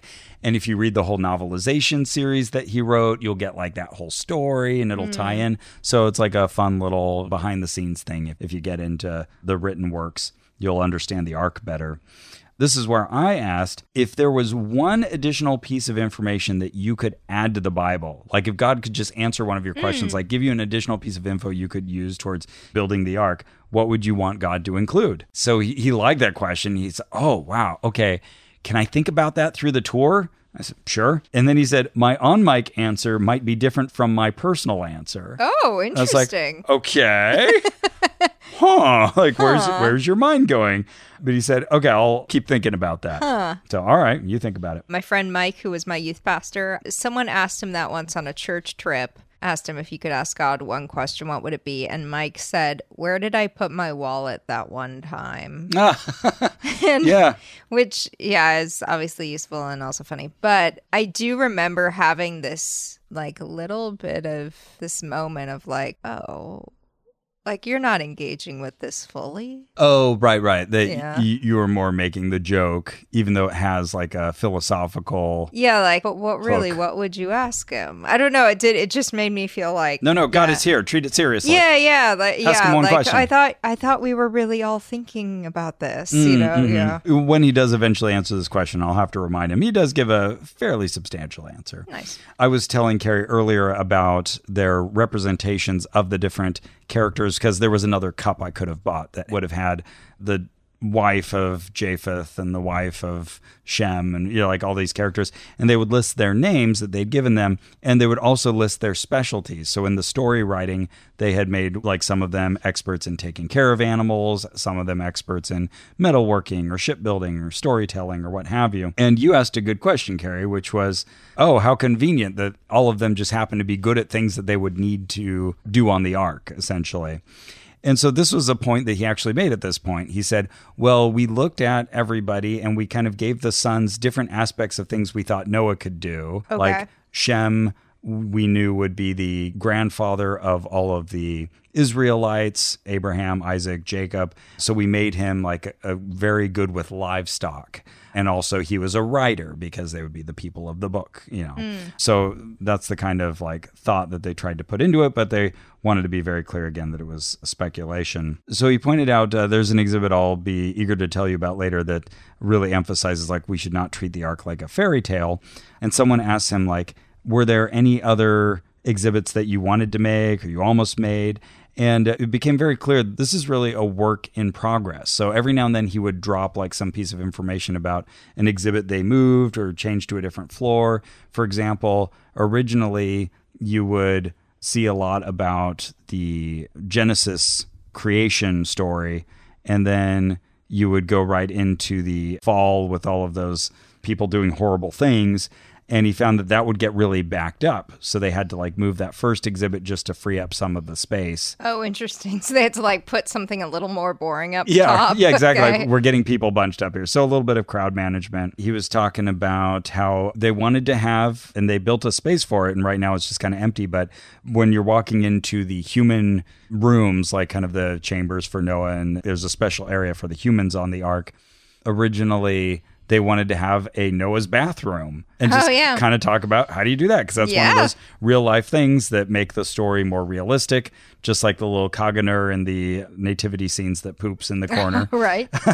so he said, you know, we're still kind of hoping to get to that. He said that there's one that they'd already designed and kind of have ready to go called Has the Ark Been Found? And they agree the answer is no.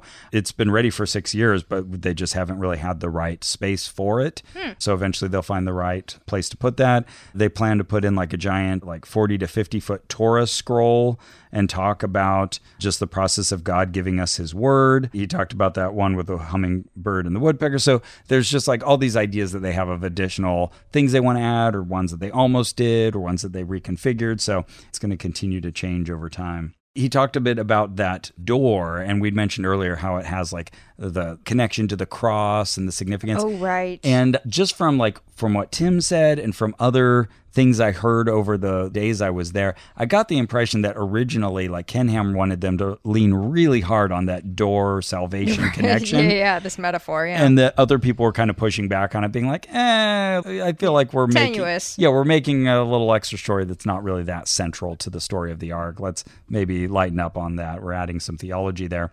So he said that one thing that he did was he made a sign sort of explaining that and had a whole story about Ken Ham showing up with a group of people walking up the ramp right as they like seven minutes after they installed the sign.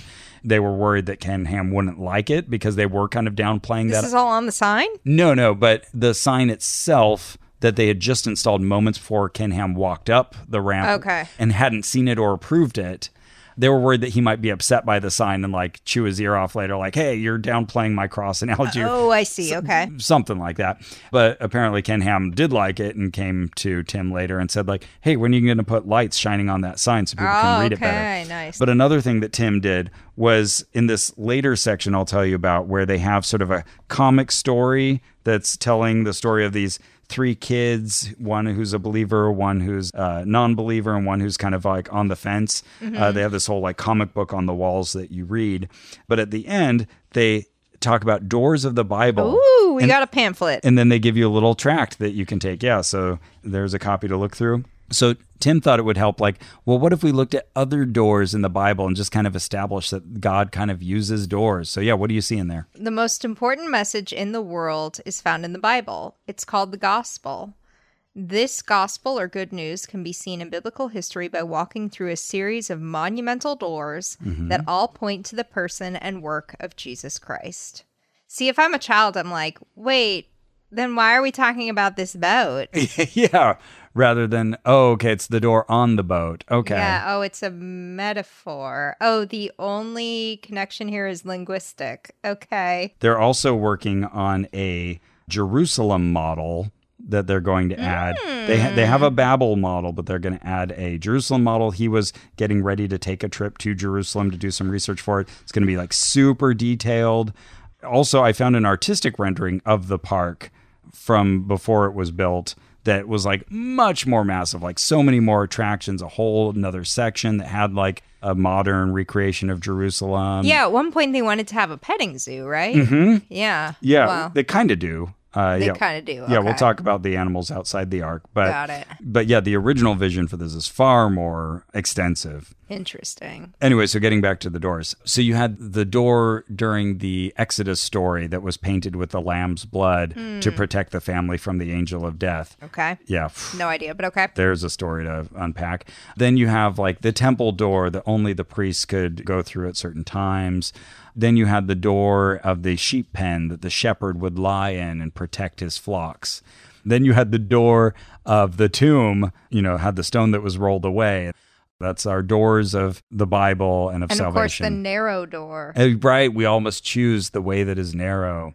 So This doesn't seem like a good metaphor for the ark where, like, the door got locked. He was like, come on my boat. And then people were like, no, you seem like you're having auditory hallucinations. Then he was like, I'm going to lock this door. Now that you know I'm right, I'm not letting you in. well, the animals got let in. yeah. and those eight people. And interesting aspect of the Bible story, they were not able to close the door on their own. God had to do it for them. Oh, geez. This guy has to do everything around here. right. So, anyways, that's how he had uh, kind of enhanced but also diffused the whole door analogy. You could see Tim's hand at work there. But the important thing with the whole door story is that this is all about salvation. That's why the ark is here. That's why, you know, up on the third floor, we have this whole thing that's just the salvation message. I think they're really hoping that some people will come here, walk through the ark, and come out and say, like, oh, I need Jesus in my life. Mm-hmm. That's the real goal. And is that what happened for you? yes. Oh, wow. Okay, cool. yeah, I'm just. You don't know how to tell a story, but that's good to know. Yeah, I mean, I was getting there eventually, but yeah, I mean, I recommitted my life to Christ right there. Whoa. Okay. Okay. Okay. So, at the- Really different story. Okay. so as with all things, I just always felt it was funny. I mean, in, in life in general, whenever we would be a bunch of church kids, that we would end everything with a salvation message. It's like, uh, Yep. we're all on board here. Yep. Yep. I was just thinking that with this pamphlet you handed me, because on the back it's like, pray the sinner's prayer. And I'm like, who is reading this that hasn't prayed the sinner's prayer? Yeah, and you know, I get it. They say that thirty percent of the people who visit the Ark aren't believers. I don't know how they get that number or if I believe it, but yeah, I kind of Yeah. believe it. It's just funny, like at a homeschooling conference, you know, where we are the target audience. Mm-hmm. You know, that's still like so often we are led to the salvation message. It's like, yeah, I think everybody here gets it. Yeah. But that was where he ended the tour, and he said, "Thanks so much, everybody, and you know, really enjoyed my time with you. Thank you very much." And you know, kind of Nice. waved us all off. But I stuck around because I wanted to remind him this question. I had to wait for the snake guy to Oh, tell right. his story and some other people to take pictures with him. So he was kind of in demand for a little bit, but he stuck around. So I asked him, Have you thought about what would be the one piece of information that you'd really love to have if God could just add an additional line for you of authoritative information? And I was expecting him to have like some very specific thing about the ark that like we've been struggling over. We really had to make a an executive decision because we're not sure. And his answer was, well, my kind of personal answer is that I really love to understand more about Genesis 14 because there's this battle between like four kings and five kings and Oh, this is his off microphone answer. Wow. Okay. uh-huh, the side that loses is the one that has like all these giants. It doesn't say there that there were giants, but like through reading elsewhere in the Bible, you can determine that these are giants. I would really just love to know the details of how that went down and why they lost because it doesn't seem like they should have, that Abram would win over them. it's like, This is what he would ask That's what- God. That's what he would ask God. And he said, I would love for God just to say, like, yeah, you got it right, Tim. you just happened to find wow. in your master's thesis. Yeah. So I said, That's bizarre. he wishes the chapter were three times longer. And I reread that chapter. It was a very boring, inconsequential chapter as far as I was concerned. How strange. So I said, okay, well, is there anything like relevant to this exhibit? or our lives at all. yeah, he just wanted God to tell me he was right after all. So yeah, I tried to like pin him down on that. And he said, oh, yeah, well, I'd ask why you did COVID, but okay. Right, sure. And so he was like trying to think like if there was anything he'd really want to know about the ark. And I said, well, like What? maybe the names of the wives since they're all of our ancestors. And he said, yeah, yeah, that would be helpful. And yeah, certainly they wouldn't be the ones that we came up with. Well, I mean, if they were, he would be turning cartwheels. Mm-hmm. So he went back to giants. Clearly, his fixation, Okay. like within the larger fixation of the ark, he has a smaller, more dense nugget of fascination with giants. Being a six foot nine man himself and having written a, a thesis on giants, he said, I would really love for Noah to just come right out and say, like, oh, by the way, this passage in chapter six, verses one through four with the Nephilim, here's what I meant by that. Wow. So that's the detail he would want. Man, this guy is really narrowed in on a little segment of Yeah. human experience, and that's where he is staying. He said, though, if you'd asked me like five years ago, I probably would have had some more specific answers of things we were trying I would to. have had some dumb answer like, why did you let the HIV crisis happen? But now, Why didn't the Bible tell people to wash their hands or that, they're, Yeah, that they're microscopic organisms? Yeah. Those are always my go tos. But he said, yeah, I would have had like specific questions, quibbling things that I would like to have settled. But he feels like over all these years, they've done all this kind of evidentiary research and they've found solutions that he's happy with. okay, uh, great. so- I'm glad he's satisfied. Yeah, doesn't need God to weigh in. he's like, I don't have any questions remaining, God. I thought I'd ask this great question that would really just like get him going for a while, but no, there you go. I wish he would put that in that song. If you'd ask God one question, what would it be? And then he's like, Were, why were the giants losing in the battle of Genesis 14? Yeah, right in there. Fits. So then I asked him, so you've said, you know, we haven't found the ark. Does Answers in Genesis, or do you have a perspective on why the ark wasn't preserved? Mm. Why do you think that is? Because they haven't made that exhibit. Yeah, withstood a, an enormous flood, and then what? Yeah, and he said, well, part of it is just that the elements of the shipbuilding weren't the kind of thing that preserve well. Okay. And he gave an example of, you know, that. other wooden structures that dilapidate. Like, okay, yes, but wouldn't people revere that site, come back to Yeah. it, preserve it, reproduce it? Wouldn't we have depictions of it? Wouldn't they Be like, Grandpa built this boat that Yeah. saved all of humanity. Yeah, let's walk back here and take a look at it. Let's walk back here. Yeah, you know. Wouldn't we? Danny, we gotta go back to Ararat before that thing decomposes. We just gotta. I mean- I don't want to walk back to Ararat. Isn't Mom. isn't that what humans do? They like venerate and honor things and like make reproductions of them. You know, I- Yeah. I think this is a real question. well, there's a reproduction. and he said, "Well, there was probably some of that. We do have stories of people finding pieces of the ark, but most of that is within the last couple thousand years, so probably just stories. Who knows?"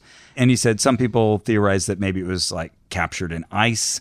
but Hmm. that would also destroy it and rip it apart. You know, we might find pieces of wood or something. I'm thinking, yeah, there are a lot. At least if this is any indication, this ark that we're surrounded by, that's a lot of boards of wood. Yeah. So I said, well, do you think there's like a theological reason that God chose, like, I don't want this thing competing for reverence, or you know, I don't want a relic sticking around. You're like, I'm trying to Yeah, help you. yeah. Like I remembered those kinds of theories being bandied about, and he said, "Nah, I don't think so." this guy's so weird. I know. Like, I mean, at least to his credit, you can't predict his answers. yeah, yeah. Uh, he'd give you some left field ones every now and then. But he said, like, if we did find it today, we'd just be like, well, here it is. And then the skeptics would say, okay, well, someone made a boat thousands of years ago. It doesn't prove there was a flood. And I said, well, it would still be an important piece of evidence. Yeah. And he said, "Well, you know, of course it would help uh, people who want to believe, and maybe maybe some skeptics, but for most people who don't want to believe, it doesn't matter what you show them." And I said, "It might help. it help a lot of people." And he said, "Yeah, but I think it would help believers more than non-believers. For real skeptics, you know, it's not about evidence. Romans 1 tells us that they should have enough evidence just from creation itself of God's existence. And yet they're willing to believe the craziest stuff just in an effort not to accept that. Oh, wow. And yeah, I just thought, wow, he really, really does believe this. Like, Yeah, yeah, He thinks sure. that, you know, other people are just deluded about this. And I said, well, okay, I'll always take more evidence, but all right. And he said, well, we will, kind of indicating you and me.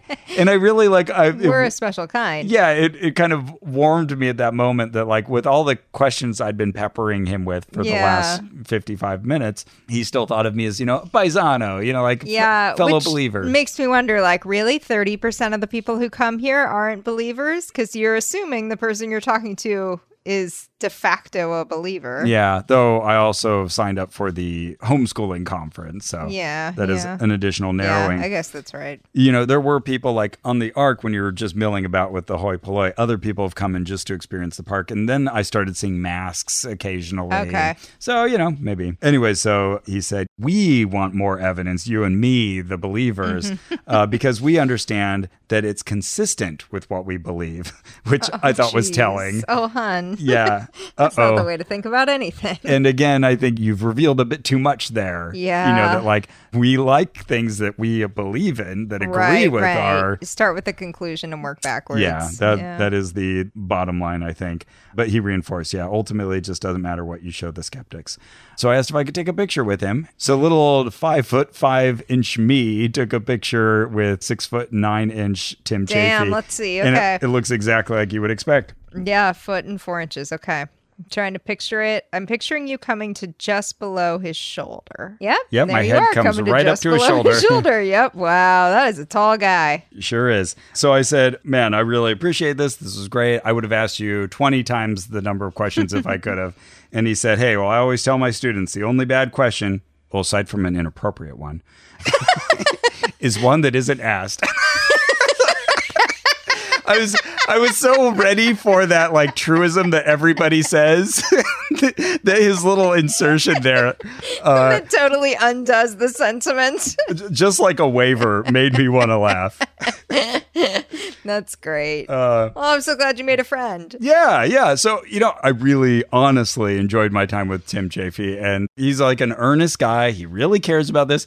He cares about the details like I do. He's a little Yeah. detail fiend. And yeah, I would have gladly picked his brain the rest of the day. There, there will be more essence of Tim throughout the storytelling, but that was my Secrets of the Ark tour. Well, Tim, if you end up Googling your name and you come across this episode and you want to come on, you let us know. oh, you are welcome anytime. We will pepper and pester you with as many questions as you want. It'll be very nice. Well, Yes, Ross, is it? That's uh, that's all for my story today, but uh, we'll circle back next time with more details from the ark. Okay, nice. I hope you've all buckled your seatbelts and packed plenty of food for this voyage because uh, it's a long story. Next week we'll be taking a week of rest, but we'll be back the following week with more ark. Cool. Well, I also want to tell you, Ross, that I have an event coming up on November 29th that's online at MaximumFun.org forward slash events if anybody wants to join. Ooh, It's just 10 short dollars That's the suggested donation. You can give more, you can give less. The money is going to CASA, the organization that advocates for kids in the foster system in the courts. And it is a non magical tarot reading by John Moe, another host on the network. And he's got four of us, Max Fun hosts, that he's giving non magical tarot readings to. Oh, fun. So if you're feeling like, I really miss Carrie, this is where you can find her. Mm-hmm. That's true. Yep. That's where I'll be. Anywhere else they can find you? Yes, I just finished a book club, a two person book club with my friend Lucian. We read the book Unmask Alice, Yeah. which is about Go Ask Alice, the old pseudograph biography. Neither of us really cared for this this book about Go Ask Alice, but it did evoke this like very interesting conversation between me and Lucian that goes on for four episodes or so. Oh, it's wow. on it's on his Patreon, so you can Google it. I listened to the first half hour of the first episode, and Okay. it's sitting there in my tabs waiting for me to go back. Oh, what a ringing endorsement. It was good. I really enjoyed that half hour. Ross, Ross listened to half of it and then kept a tab open. If I had- Please run. Don't walk. if I had closed the tab, that would be a firm condemnation of your conversation. You're right. That didn't sound as glowing as it No, should no. It I've was- been telling everybody, like, you got to listen to us. It's unenthusiastic. we don't really like it. We thought we would, and then we were committed. I don't know. but it ended up being a good conversation about, like, how to complete that kind of journalism. It's a journalistic look at this event. So yeah, it, it brought up some some really interesting. I've been a little obsessed with. ARC stuff lately, but yes, Sure. uh, good conversation. Excellent. Well, that's it for our show. Our theme music is by Brian Keith Dalton. Our administrative manager is Ian Kramer. You can support this and all our investigations by going to MaximumFun.org forward slash join. Yes, and thank you for supporting us. Thank you for making this podcast possible. We have so many more adventures to do, and you can help us do them. And you can also, I don't know, buy a Jumbotron, MaximumFun.org slash Jumbotron. Yeah. You can leave us a positive review. That actually really helps. Yeah. It helps other people find us, and when they find us, they go like, oh, wow, people listen to this. They like it. Yeah. I'll listen to it too. Exactly. You can donate blood Oh, yeah, that's a great thing to do if you are able. and then just lean over to the person, the phlebotomist, and be like, you got to listen to Honor Ross and Gary. It's a podcast. I think you would really, really like it. And make really intense eye contact, like you're mm-hmm. becoming delirious with the blood loss, and just keep. Keep Oftentimes, about the show. after you donate, they'll give you a little sticker that says, like, be nice to me. I donated blood. oh, do they? And See, so use that. People will be like, oh, I Yeah, better be nice to her and listen to the podcast. there you go. There you go. Trade your blood for your friends' listenership of this podcast. Greater love hath no man than this. Mm-hmm, mm-hmm, mm-hmm, and remember, in the words of Tim Chaffey, But then we had to make some decisions as well about this. Eh, when you're counting the number of animals, the Bible says Noah's supposed to bring two of every kind, and then does he say seven of the clean animals and flying creatures, or does he say seven pairs? Well, it depends on which Bible you look at. Uh, they're kind of split about 50 50 in that. And there's arguments that go back and forth on this. Um, the, the Hebrew literally just says seven, seven, a male and his female. The fact that they go two by two seems to imply there's an even number, but there's arguments for the other side. And I'm not here today to jump into that, but we had to make a decision. And our decision was our philosophy whenever we're counting these animals, whenever we have a decision to make between a lower number and a higher number, we're always going with a higher number because we're trying to show people that all the animals could fit on board the ark. And if we always took the lower number and we say, see, they fit, people are going to accuse us of cheating because what if it really should have been the higher number?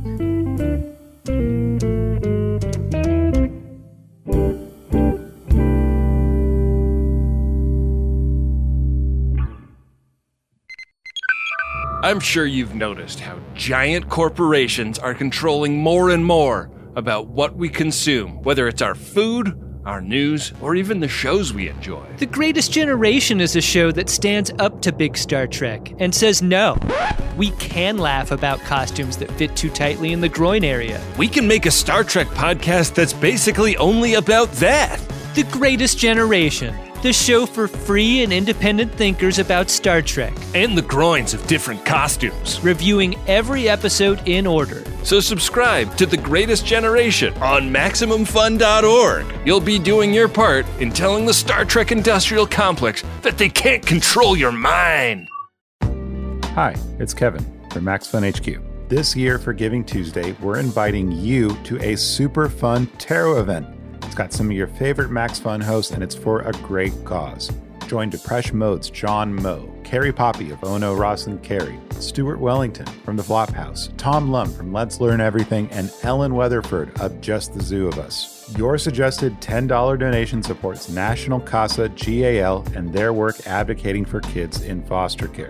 That's this Giving Tuesday, November 29th at 5 p.m. Pacific, 8 p.m. Eastern. Check out MaximumFun.org slash events for more information and tickets to the Tarot Show with John Moe.